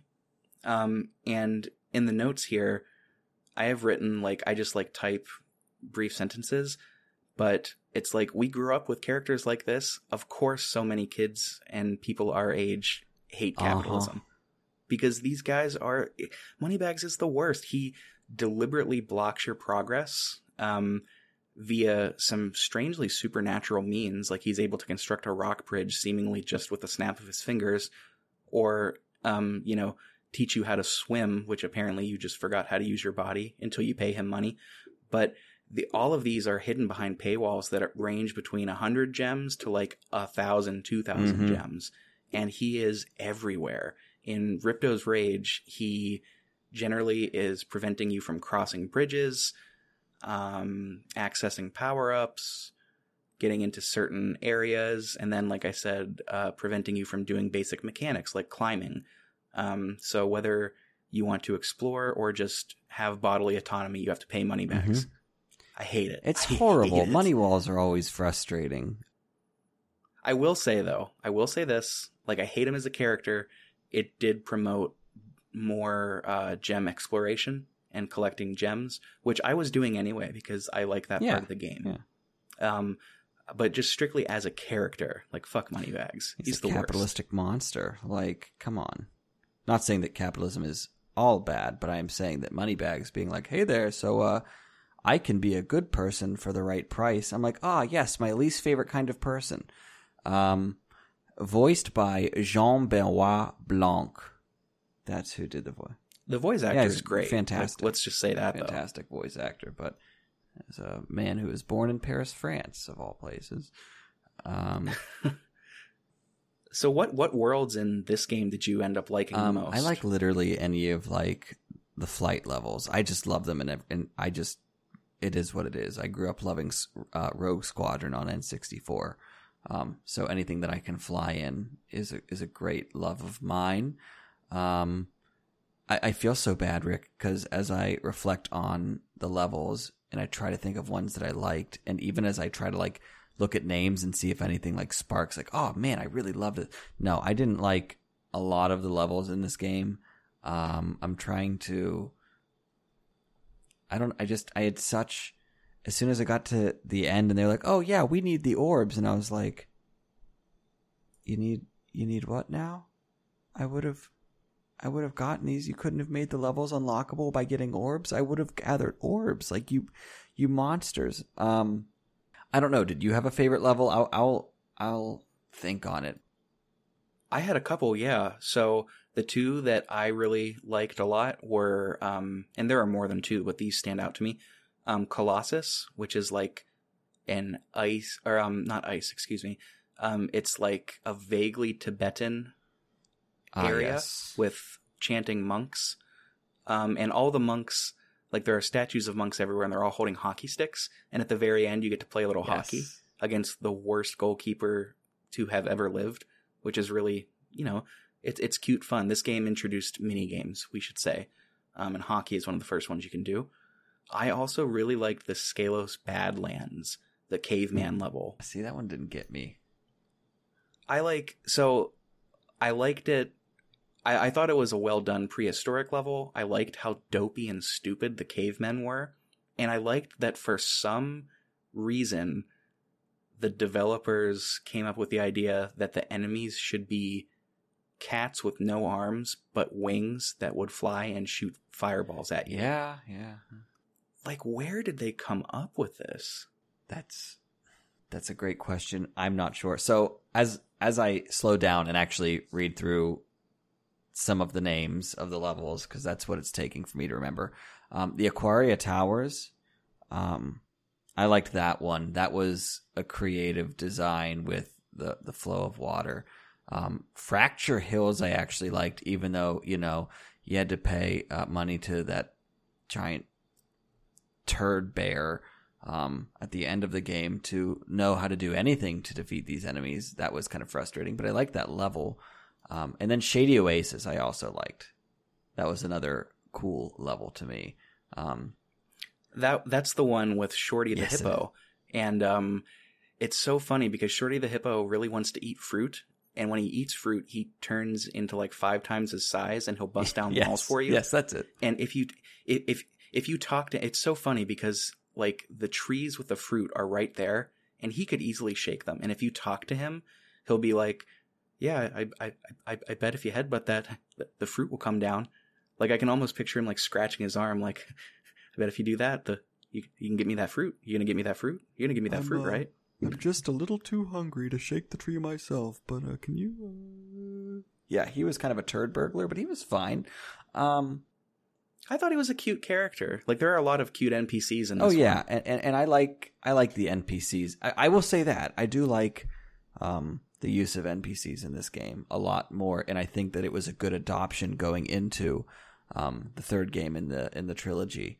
Um, but yeah, I mean, I can we talk? Can we talk boss fights for a hot moment? Um, Oh, I was gonna bring up uh, the second boss battle, which was the least amount of fun that I had ever had playing this entire series. But do you want to talk about the first one first, or I don't really have I don't have much to say about Crush. Crush was like I was like, okay, Crush, whatever, you're fine. Um but I would love to talk with you a little bit about Gulp.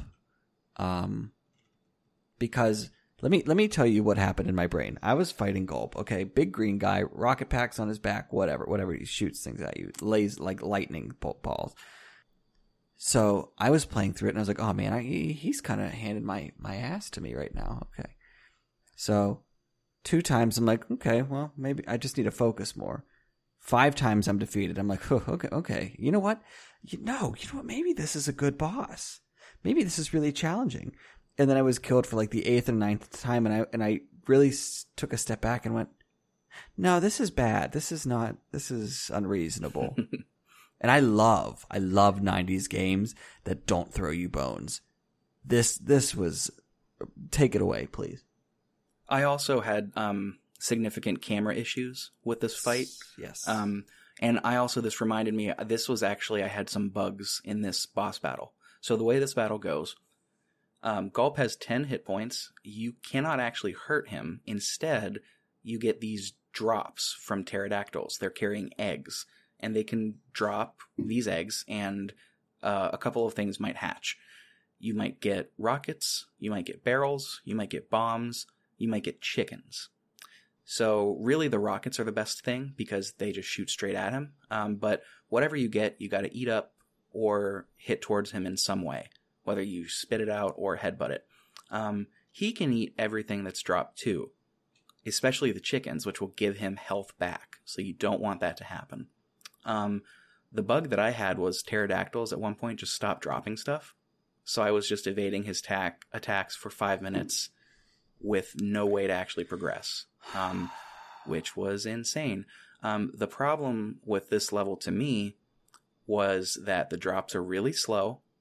They only drop two at a time, sometimes three, but generally two. And once you hurt Gulp with one of the drops, the other drop automatically disappears. It like explodes. So the the the battle is just insanely drawn out. It's insanely tedious. It's like, okay, I get what you want me to do. Let me do it. Don't hide it. Um, don't try to make your boss fight seem more difficult by making it longer. That's that's I think we talked about this in the uh, in the difficulty in video games episode. Um, endurance challenges are not fun. no, and the fact that Gulp could consume the chickens and re- regenerate health. Like, don't get me wrong, I'm all for enemies regen- regenerating their health. That's my favorite part of Breath of the Wild, to be honest with you. But the fact that, like, you get in these unreasonable, like, impossible positions, and then your game throws you a bug that isn't Sparx the Dragonfly. That's that's the end of that joke. Um, suddenly, it's oh, okay, so Thank you. um, suddenly you realize that, oh, he's just going to eat my health and I'm not going to recharge any health. It's different if he's rege- regenerating health on his own. It's than whenever he actually is like eating your source of health. And don't get me wrong, that sounds clever, but it's just not. I could forgive it if I could hurt him more than once per round. Do you know what I mean? Like if they dropped um you know, three chickens and he ate two of them and I got one, if the next round if they dropped three rockets and I could shoot all three, if I could get to them before he ate them, I would forgive that completely, but you can't do that. So in, actually in theory, um, because I think the three drops are reserved only for chickens. In theory, Gulp could restore three hit points in one round, which sets you back by about a good, geez, I would estimate like four minutes. And for what? Like, how has your life improved by those extra four minutes? I don't. When I beat Gulp, when I was done with Gulp, I kind of sat there and I just like whenever, whenever I beat Demise and Skyward Sword, I was like, yeah, yeah, this might have taken me thirty tries, but I learned it and I did it, and it's fair, right? Because there's still a chance that you'll be defeated. It, but there still takes skill. But when I beat Gulp, I was like, I'm never playing this again. this you you can't make me go back and do this, and I won't. Yeah, this was just I I had so little fun with this, and it just took way too long. I just I, I this just fell so flat for me.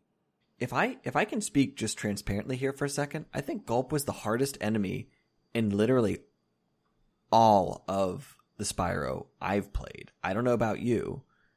And I'm not saying difficult in like a fairness level. I'm talking like fair and unfair. He was just the most difficult.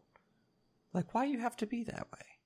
Yeah, for sure. Um, and like you said, it it doesn't add anything, right? It's just it's it's an endurance fight, and you know those have to be done right for them to be effective. And this ain't it.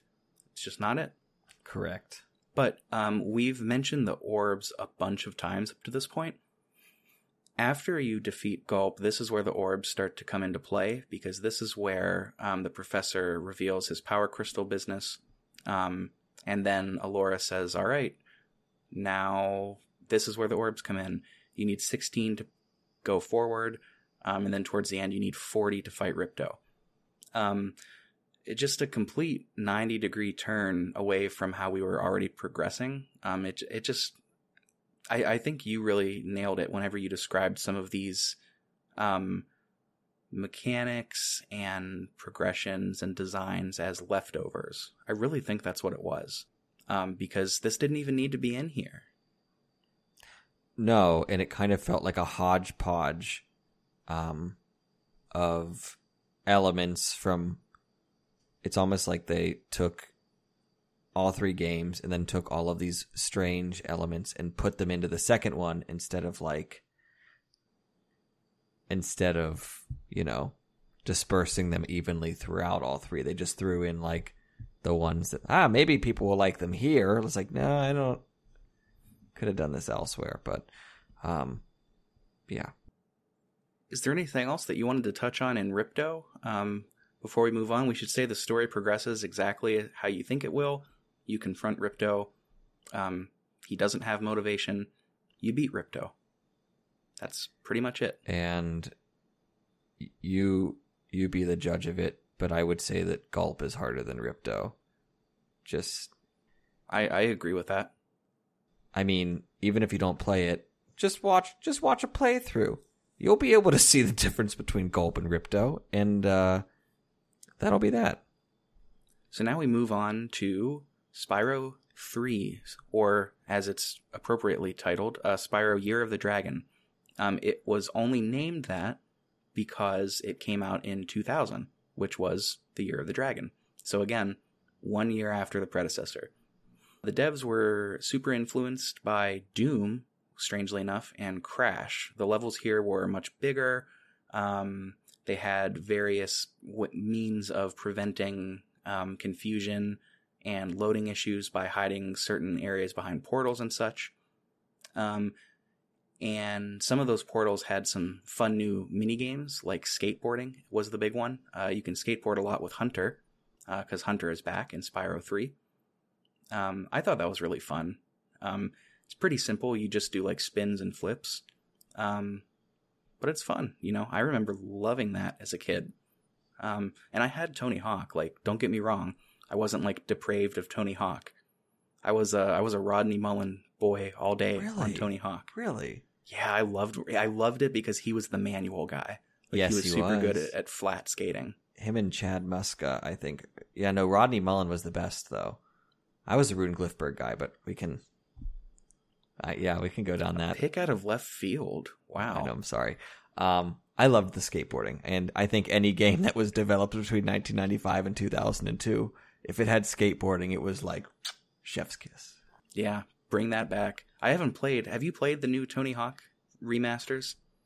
I think the last I played was Tony Hawk's Pro Skater 4 on the PlayStation 2, which is a masterpiece. They're numbers one and two are out now. Like they're remastered. You can get them on the Epic Store. Um, I think the big issue with them is that you have to be online to play them, which is another thing that Epic does all the time, which is ridiculous. ah, but yes, Epic.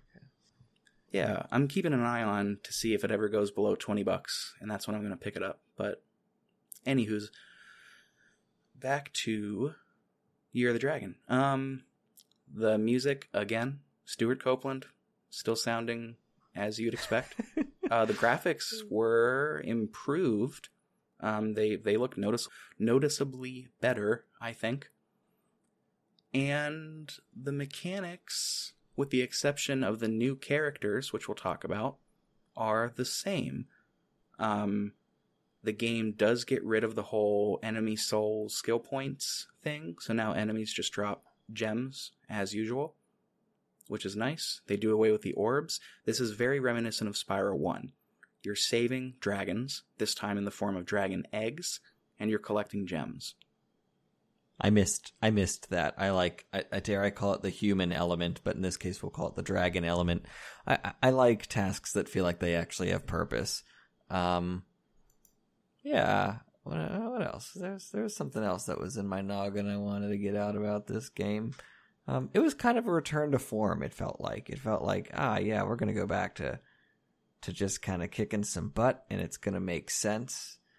Um, I even thought that the uh, the enemies were were strong too with with the Rhinox having that consistency there. Because there were, I'm not gonna lie, there were a lot of moments in Ripto's Rage where I was like, "Wait, weren't these guys the bad guys in the last episode? In the last level? Weren't these guys the good?" It, it got kind of flip floppy and confusing, and Yeah, yeah, I can see that. not not the case here. I thought, yeah. Anyway, they just ditching the enemy souls thing ten times over was the right move with with this game. Yeah. Um, we mentioned that there are new characters in this game. This is the first game in the trilogy. Um, and uh, we, we should say, we know there are other Spyro games out there. Um, what? But they are um, questionably received, uh, oftentimes. Um, generally, we're just strictly talking about the trilogy. So, this is the first time you get to play as new characters. There are four of them. There is Sheila the kangaroo, uh, Sergeant Byrd the penguin, The very best. Bentley the yeti, and and Agent Nine, a gun wielding monkey. So your favorite was Sergeant Byrd. Oh, by a landslide. Especially the mission where he comes up to you and he goes, Oh, yes, I've got to go through this portal here and I've got to help this fairy. It's a strict, strictly platonic relationship between her and I. And I something I, I just need to go and help her. She's in need. I'm like, Oh, you're a bird. Give it a rest. Go help her. Like, just, just, shh. yeah. Who is your favorite? Yeah, Sergeant Byrd was definitely my favorite too. Um, like they're all good. So just going through them one by one, Sheila's a kangaroo. Um, as you'd expect, she can double jump and she can like super jump. So that's kind of where her levels lie. Sergeant Byrd is a penguin. You can fly with him, so it kind of does the verticality of the Sheila levels, but a little bit better. And he's also a war vet, um, so he's wearing a helmet and he has missile launchers on his back. Classic bird. So it's it's pretty tough to top a rocket propelled penguin. Um, but they try to do so with Bentley the Yeti. Um, he pretty much just plays like a, a Yeti, right? He's a Yeti, but his vocabulary is on another level for a child. Like I, I would need to have a dictionary. If it was the year 2000 and I was listening to Bentley, I'd be like, uh, what was that word? What was? He's a fancy boy. He's a real fancy boy for being a, a Yeti. Um, and then, and then there's Agent Nine, and Agent Nine is a monkey with a gun. yeah, I I guess this is where they were implementing their Doom inspirations because, Ah, like, yeah. you know, he's literally like it, it goes into first person shooting with Agent Nine a couple times, and like, it's not great, but it's like in a game like Spyro, it's it's so different and done well enough that it's like okay, like yeah, I'm into this. Yeah. I, I liked Agent Nine. He wasn't my favorite because like, come on, Sergeant Byrd. I liked all of them, to be honest. I thought that they were all great additions to the game and they didn't feel forced. You know how sometimes a game's like, okay, got to do these new quests. Not the case. It felt organic and I wanted to help them. And again, I think it's because you were more morally driven. You were helping, uh, uh, for, pardon me for going on the psychology of this, but you're helping the dragons. You're helping these people that mean something to you and they've been, you know, humanified in the first game. So suddenly getting these eggs instead of just orbs and talismans because someone's forcing you to help them. I, that that'd be like if like someone was broken down on the side of the road, the cops stopped you and said, "Can you help them change their tire?" Like, like what? This this is not my idea of help. I want to do. Um, I love I loved the side characters in this game, and they all had distinct personalities. And that theme of help is um, brought forth when we rescue them because Moneybags has now, in his quest for infinite wealth, has turned to crimes against humanity and is just imprisoning the, these creatures that Horrible. you know are just trying to survive. So you literally have to pay him money to release uh, these creatures because he's Moneybags is in cahoots with the the main baddie of the game, um, and he's taking bribes to en- enslave living creatures. There's really no two ways around this one. Um, and if you pay him more than he got paid, then he'll let the, he'll let them out. And every time you let them out, they always like beat the shit out of him, and it's great. Yeah, like why? It's so great. Why couldn't we fight Moneybags? Why couldn't we actually hurt Moneybags? You get to chase him down at the end of this game. Like you can chase him down to get all the gems you collect you've given him over the entire game back. You do get to do that. Well, that's So I guess that's something. I guess it's something. It's like he come he comes straight out of the gate with the "I was just doing my job" line, Doesn't it's and it's like, man, that that statement doesn't it, it's aging worse and worse. So Moneybags, you can go go straight to hell. Um, also, I just had a fever dream of a thought of what if they decided uh, instead of Stewart Copeland that they just went ahead and said, uh, let's get the music of Aaron Copland in here. Like, what do you what do you think Spyro would sound like? Oh, I'm picturing um what was that cannon level that I mentioned was one of my favorites, the like Badlands level, the with the cannons from Ripto. Uh huh. You remember the desert level? Just picturing that with Rodeo. I was going to say in the Rodeo is the first thing that comes to my mind. Dun, dun. Yeah, But then we also like in some of the more um like uh fantasy levels that are like up in the air or like the darker levels, we play like his atonal stuff like emblems. Oh, okay. it's just really atonal and 12 tone and weird. Oh yeah, run the gamut. Call up Aaron Copland. Where's he at? Uh, I don't think anyone's heard. His line's busy. I don't know what's going on. Uh oh. Um, sorry, sorry to take us off there. Um, shall we? Shall we tell the story at least the beginning of it? Yeah, this one's actually got a story and a villain with motivation. What? I some some kind of motivation anyway. What? But yeah, do you want to do you want to kick off the Oh, story? I'll kick it. Um, kick Moneybag straight in the teeth. Um, the story begins. We've got Spyro, Hunter, and uh, Elder Dragons taking a snooze. Um, and then this this rabbit lady in a robe pops through a hole in the ground um, with some rhinos, um, which we learn are called rhinox. Um, they start stealing eggs. Chaos ensues. Um, after the chaos really happens after she uh, steps on Hunter's tail. So I guess Hunter's kind of good for something. Now, Hunter's okay. I just his voice acting was a little bit, you know, the direction of the voice acting. I'm not trying to knock on the guy who did the voice. Um, yeah, and then she's giving the eggs to the sorcerer. And I'm not going to lie, from the very beginning, I saw in her face some hesitation, but we can get to that later in the story. Yeah, I'm. It's broadcasted so obviously, Yes. Um, and it's done all the time. But I am a sucker for a villain that like kind of turns to the other side, or maybe not even turns to the other side, but becomes a sort of an anti-hero. Yes. Like there's a lot. There's a lot in the Spy, um, Spyro. There's a lot in the um, Star Wars Oh, sequels yeah. that was done um, less than well, let's say. Um, but the arc with Kylo Ren kind of turning into an anti-hero, I thought that was really cool. I, am down with that. I really did. That's that doesn't frustrate me. I, I'm I'm cool with that. um, everything that came after that point, I was like, oh my god. But anyway, that's another another podcast. Another podcast for another day. Um, so basically, with the the stealing of the eggs, we, I mean, you can tell just from the opening sequence why you're doing what you're doing, like the purpose of the game, and that's to get the eggs back for your for your family, for your tribe, for your people, um, or should I say, for your dragons? And we should say the reason this is important is because, um, so this character that's coming to steal the eggs, um, she is a bunny in like hooded robes, and her name is Bianca. Um, she came from this hole in the ground, and we find out one of the fairies flies down there, and we find out that it's like the hole leads to like a far off world where dragons don't exist.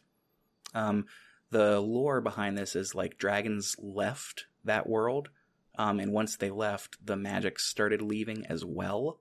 Um, I think that's lore in Ripto as well, if I'm remembering that correctly. Um, but suffice to say, dragons don't exist in that world, and for one reason or another, uh, the person that is in charge of Bianca, this dragon sorceress, wants these dragon eggs. We find out later that her motivation isn't like she doesn't really care about the dragons. She cares about taking their wings for a sort of immortality spell to make herself immortal. So it's not amazing motivation, but it's better than I hate dragons. Let's set up camp here, you know? Yeah, no, it's I mean, what she has her her teacher basically who's telling her to do these things and I mean okay, Anakin Palpatine kind of thing going here. Like whatever, it, it makes sense. Yeah, I'll go me. kill. I'll go kill all the dragon younglings. Uh oh. uh oh. Um. Yeah. So I, I I get it. I think it's great. Um. Master Skywalker.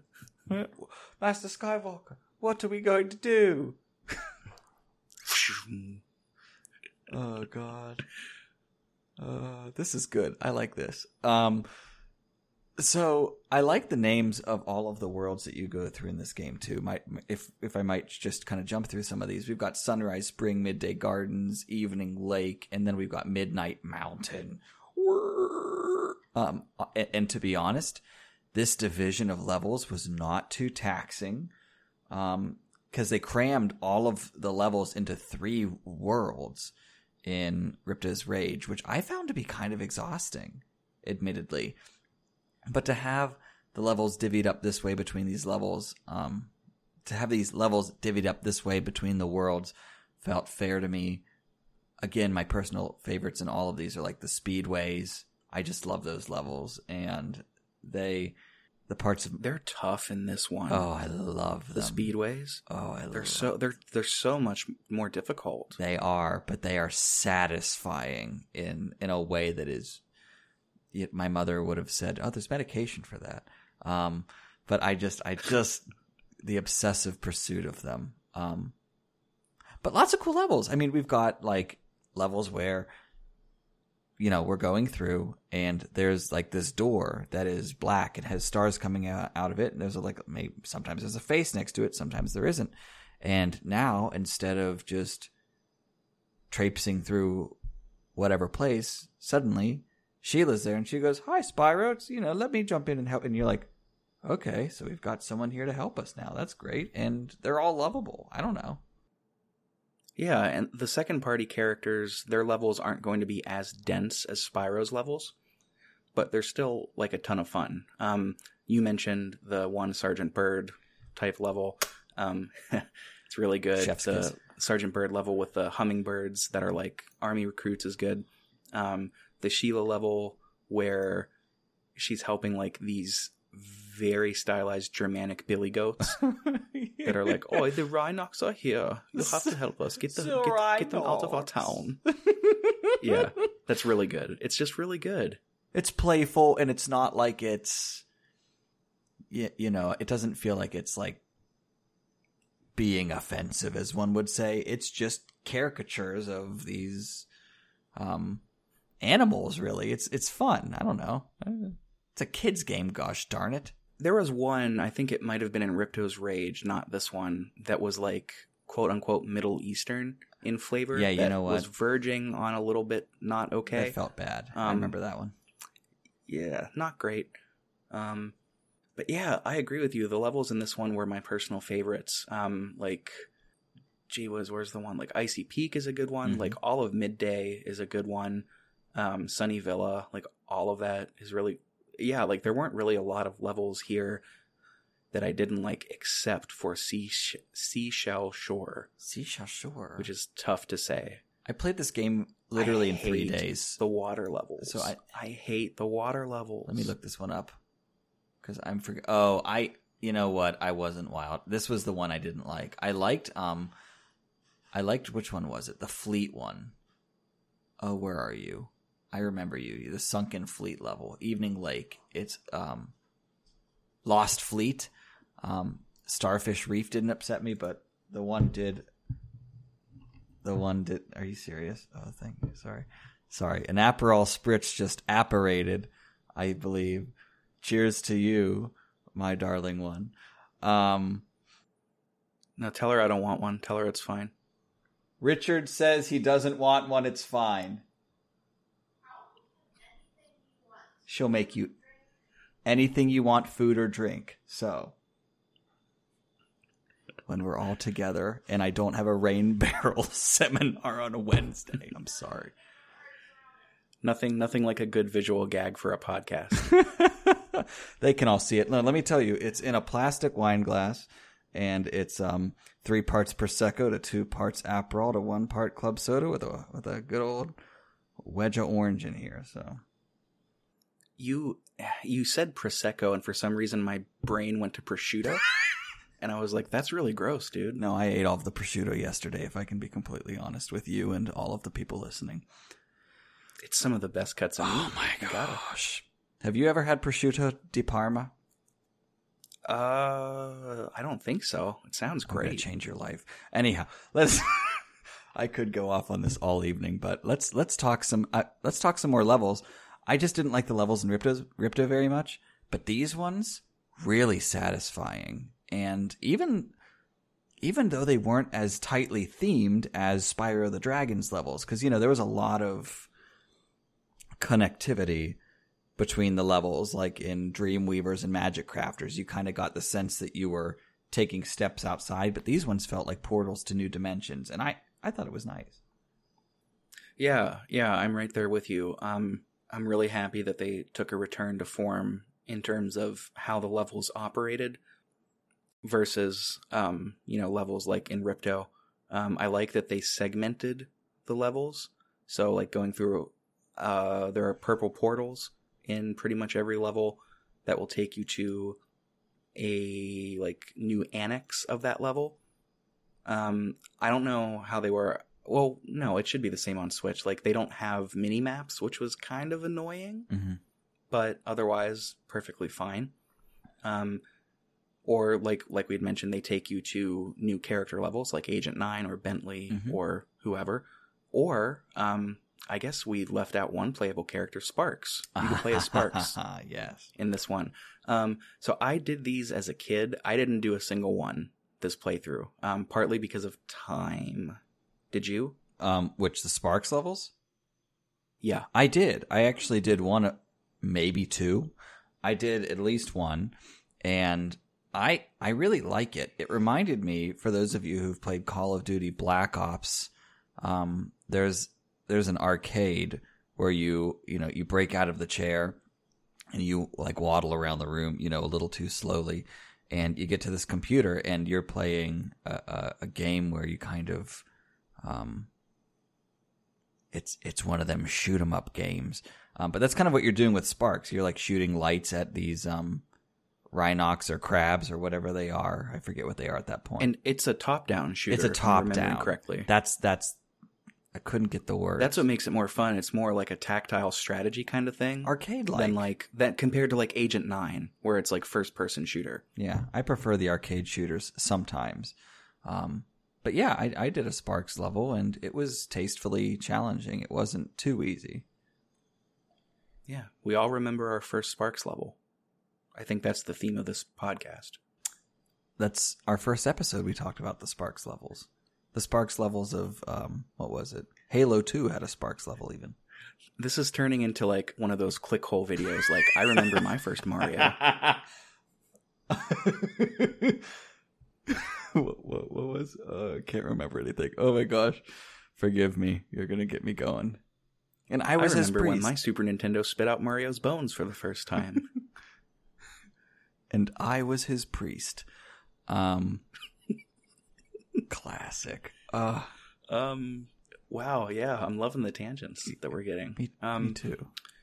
Yeah, so did we skip over anything in the story? Um, I, I I, don't. mean, we skipped over we skipped over the like general progression, but I think we talked about all of the story aspects, didn't we? I think so. Bianca basically struggles with aiding the the Uber sorceress, and she kind of ends up coming to help Spyro and Hunter through warnings first, and then eventually actually like being there with them. Um, and then eventually, eventually, in a romantic relationship with Hunter, mm, because we didn't we forgot to mention um, Hunter is immediately enamored with Bianca from the very first time she comes around and starts being jerks, uh, a jerk to them. mhm. Um, much to Spyro's dismay, he hates this. Um, so does Elora, but they snuggle at Yeah, the it's- end. it's yeah, it's one of those classic like there's romance on the screen and like Spyro represents all the like ten year olds. It's like ew, gross. Even though Elora snuggles up right next to him as the camera pans away, and then Sparx winks and flies away, and I'm like, Sparx, you behave yourself, you little. Um, it's a cute game. The sorceress doesn't have a name other than sorceress, does she? I The if she alligator does, it's not presented in a meaningful way. I'm pretty sure she doesn't. Did you find her end fight to be particularly difficult? I found like as long as you just kept moving, it was fine. I so I actually liked all of the mini boss fights in this game because they actually felt reasonable and difficult. I didn't think hers was too demanding, but I thought her fight was. I know I complained about the cutscenes in in the first or in the in Ripto's Rage, but I kind of wish I would have had like a little bit of a okay, we're gonna go fight her now, but instead they kind of dropped you in the middle of the fight and like, okay, go get her. I was like, They did that with every boss battle in this one, if I remember right. they right. did. You took your mode of They just kind of transport, drop you there. each mode of transportation. You just kind of went into the arena, which made sense one of the three or four times that you did it. I vaguely remember, I might be misremembering this one, but I remember the first one, you're fighting this like toad in a fire arena. And inexplicably, I mean, you get there inexplicably, and then somehow the kangaroo Sheila gets there completely inexplicably, and she's like, hey, I just followed you here. And it's like, what? How did I get here? Who are you? What's going on? Yeah, I guess that's another thing that we didn't mention or that we just glossed over is that each boss fight, um, one of your friends is going to be helping you, whether it's Sheila, Sergeant Byrd, Bentley, or Agent Nine. Um, Agent Nine helps you with the sorceress fight, right? Yep. And then, yeah, Yeah, I mean, again, I thought the boss fights were far more satisfying, um, and well balanced compared to the other two games. Because Ripto, you either have someone that's too easy or just like this is dumb. Um, and I don't mean like Dark Souls, this is dumb. I mean like, wow, why? Um, Spyro the Dragon, not, not much to write home about there bosses in this game? yeah, I really think, you know, the spin-offs that came after these three were met like like really met with a lot of well well I was going to say well intentioned, but what I meant to say was valid criticism um, because there was like major departments from the formula in terms of the art style, in terms of how you played the game, in terms of really everything. Um, and I admire them for taking risks, but like nothing. I guess you could maybe argue that Skylanders had a decent fan base, but nothing really hit like the original trilogy. Um, and I remember I was, you know, I, I'm assuming, are we good to, to move on to like just closing thoughts and stuff? Absolutely. I'm fine with that, my friend. I, I remember when this was announced um, almost alongside the Crash remaster. Um, I think Crash was announced slightly beforehand. Um, that was when I was briefly working at GameStop. Um, and to see the other, I was 26 at the time, 27, to see the other 26 year olds like come in jazzed about Spyro was just super cool. Oh yeah. Um, and you know, the Crash remaster is also really good. Um, I, they're both exceptionally well done. They don't fix a lot of the inherent problems that the older games have, specifically thinking Crash um, with some really bizarre depth perception issues. But, um, and then with Spyro, minor things like uh, the camera being a little bit ridiculous, um, and certain challenges like the Bo Peep challenge being just god awful. It's it, it's faithful so much so that you know I, I I think it's the gold standard for um, any teams wanting to remaster old games. So, you know, um, no offense to like Shaq Fu, but it's just not as good of a remaster. No. no, and sh- What a mess Shaq, if, is. Shaq, if you're listening, please forgive us. Um, no, yeah, it's just, I hear you loud and clear, buddy. That's Yeah, Spyro. Else? Do you have anything else? I don't I don't really have anything else to add. It was um I it's been a long time since I've beaten a video game in like 3 days. Um but I did that with um with Year of the Dragon with today being the end, but again between work, carpenter bees and um getting my sister back on the road. Um again, I want to just thank you for the amount of work that you put into compiling notes and everything. Um, so it was, Yeah, I didn't. I didn't get the notes to be super complete towards the end because I too was rushing to get through. But yeah, I think I think Spyro. It, it was a good experience. I think this was uh, this was your pick actually, um, and I, I think it was a good pick. it was just, it was one I know that we had talked about because I knew that you played it before. Like you actually played it during its day. Um, I when I when I tell you I played that perfectly legal copy of Spyro, um, I was I was like in college or in later in high school whenever I played it for the first time. So, in terms of like nostalgic weight, um, probably more in your court than mine in this case. But I'm just glad we covered it regardless, and I'm looking forward to uh, some uh, some other games that you and I are going to be uh, looking at uh, soon. For sure. Um, we just wanted to kind of put this at the end because we've been not super great about consistently doing this. Um, please, uh, if you like this episode, uh, the number one coolest thing that we think that you could do would be to share our channel with your friends um, through social media, through word of mouth, through text messaging, whatever you want. It's also super helpful if you uh, subscribe to our show, leave us an iTunes rating. Um, that's particularly nice to get into that algorithm. Um, and yeah, if you have any questions or comments on the show, the format, questions about the games, um, or just want to write in and have your message read on air, you can do that. You can find the email in the show notes, but in case you want it spelled out for you right now, it's pixelprojectradio at gmail.com. we have great fun putting this program together. So please message us your thoughts, opinions, games that you like, games that you might want to hear us cover. We're here for it all. We can't guarantee that we'd necessarily be able to cover literally anything, but if you came along and said, uh, why don't you guys play Bugsnax or uh, Knack or uh, Diddy Kong Racing? Uh, you know, we we just might. So, uh, you know, And if you come at us with Kingdom Hearts, we won't. I I mean I already I've played one and two, but no, I won't play three because Kingdom Hearts was like surprise. Here's 800 games all out of order, and then they're like, by the way, here's Kingdom Hearts three, and it's not on the PlayStation three. Like I wanted to flip a table. Um, but anyway, I digress. We love we love games, and we know a lot of you love games. And if you don't love games, try games. They're a lot of fun, and we'd love to talk with you about them. We'd love to hear what you think. And um, we don't just do this for ourselves. We know that there are people out there who are who are into hearing opinions that are different than theirs, and some that are here to listen to opinions that are similar than theirs, and some people who are just listening to, uh, you know, find something to be frustrated about, and that's that's totally your call. But yeah, Richard, it's been great to talk about Spyro with you, to take a walk down what I'd imagine is a very nice memory lane for you.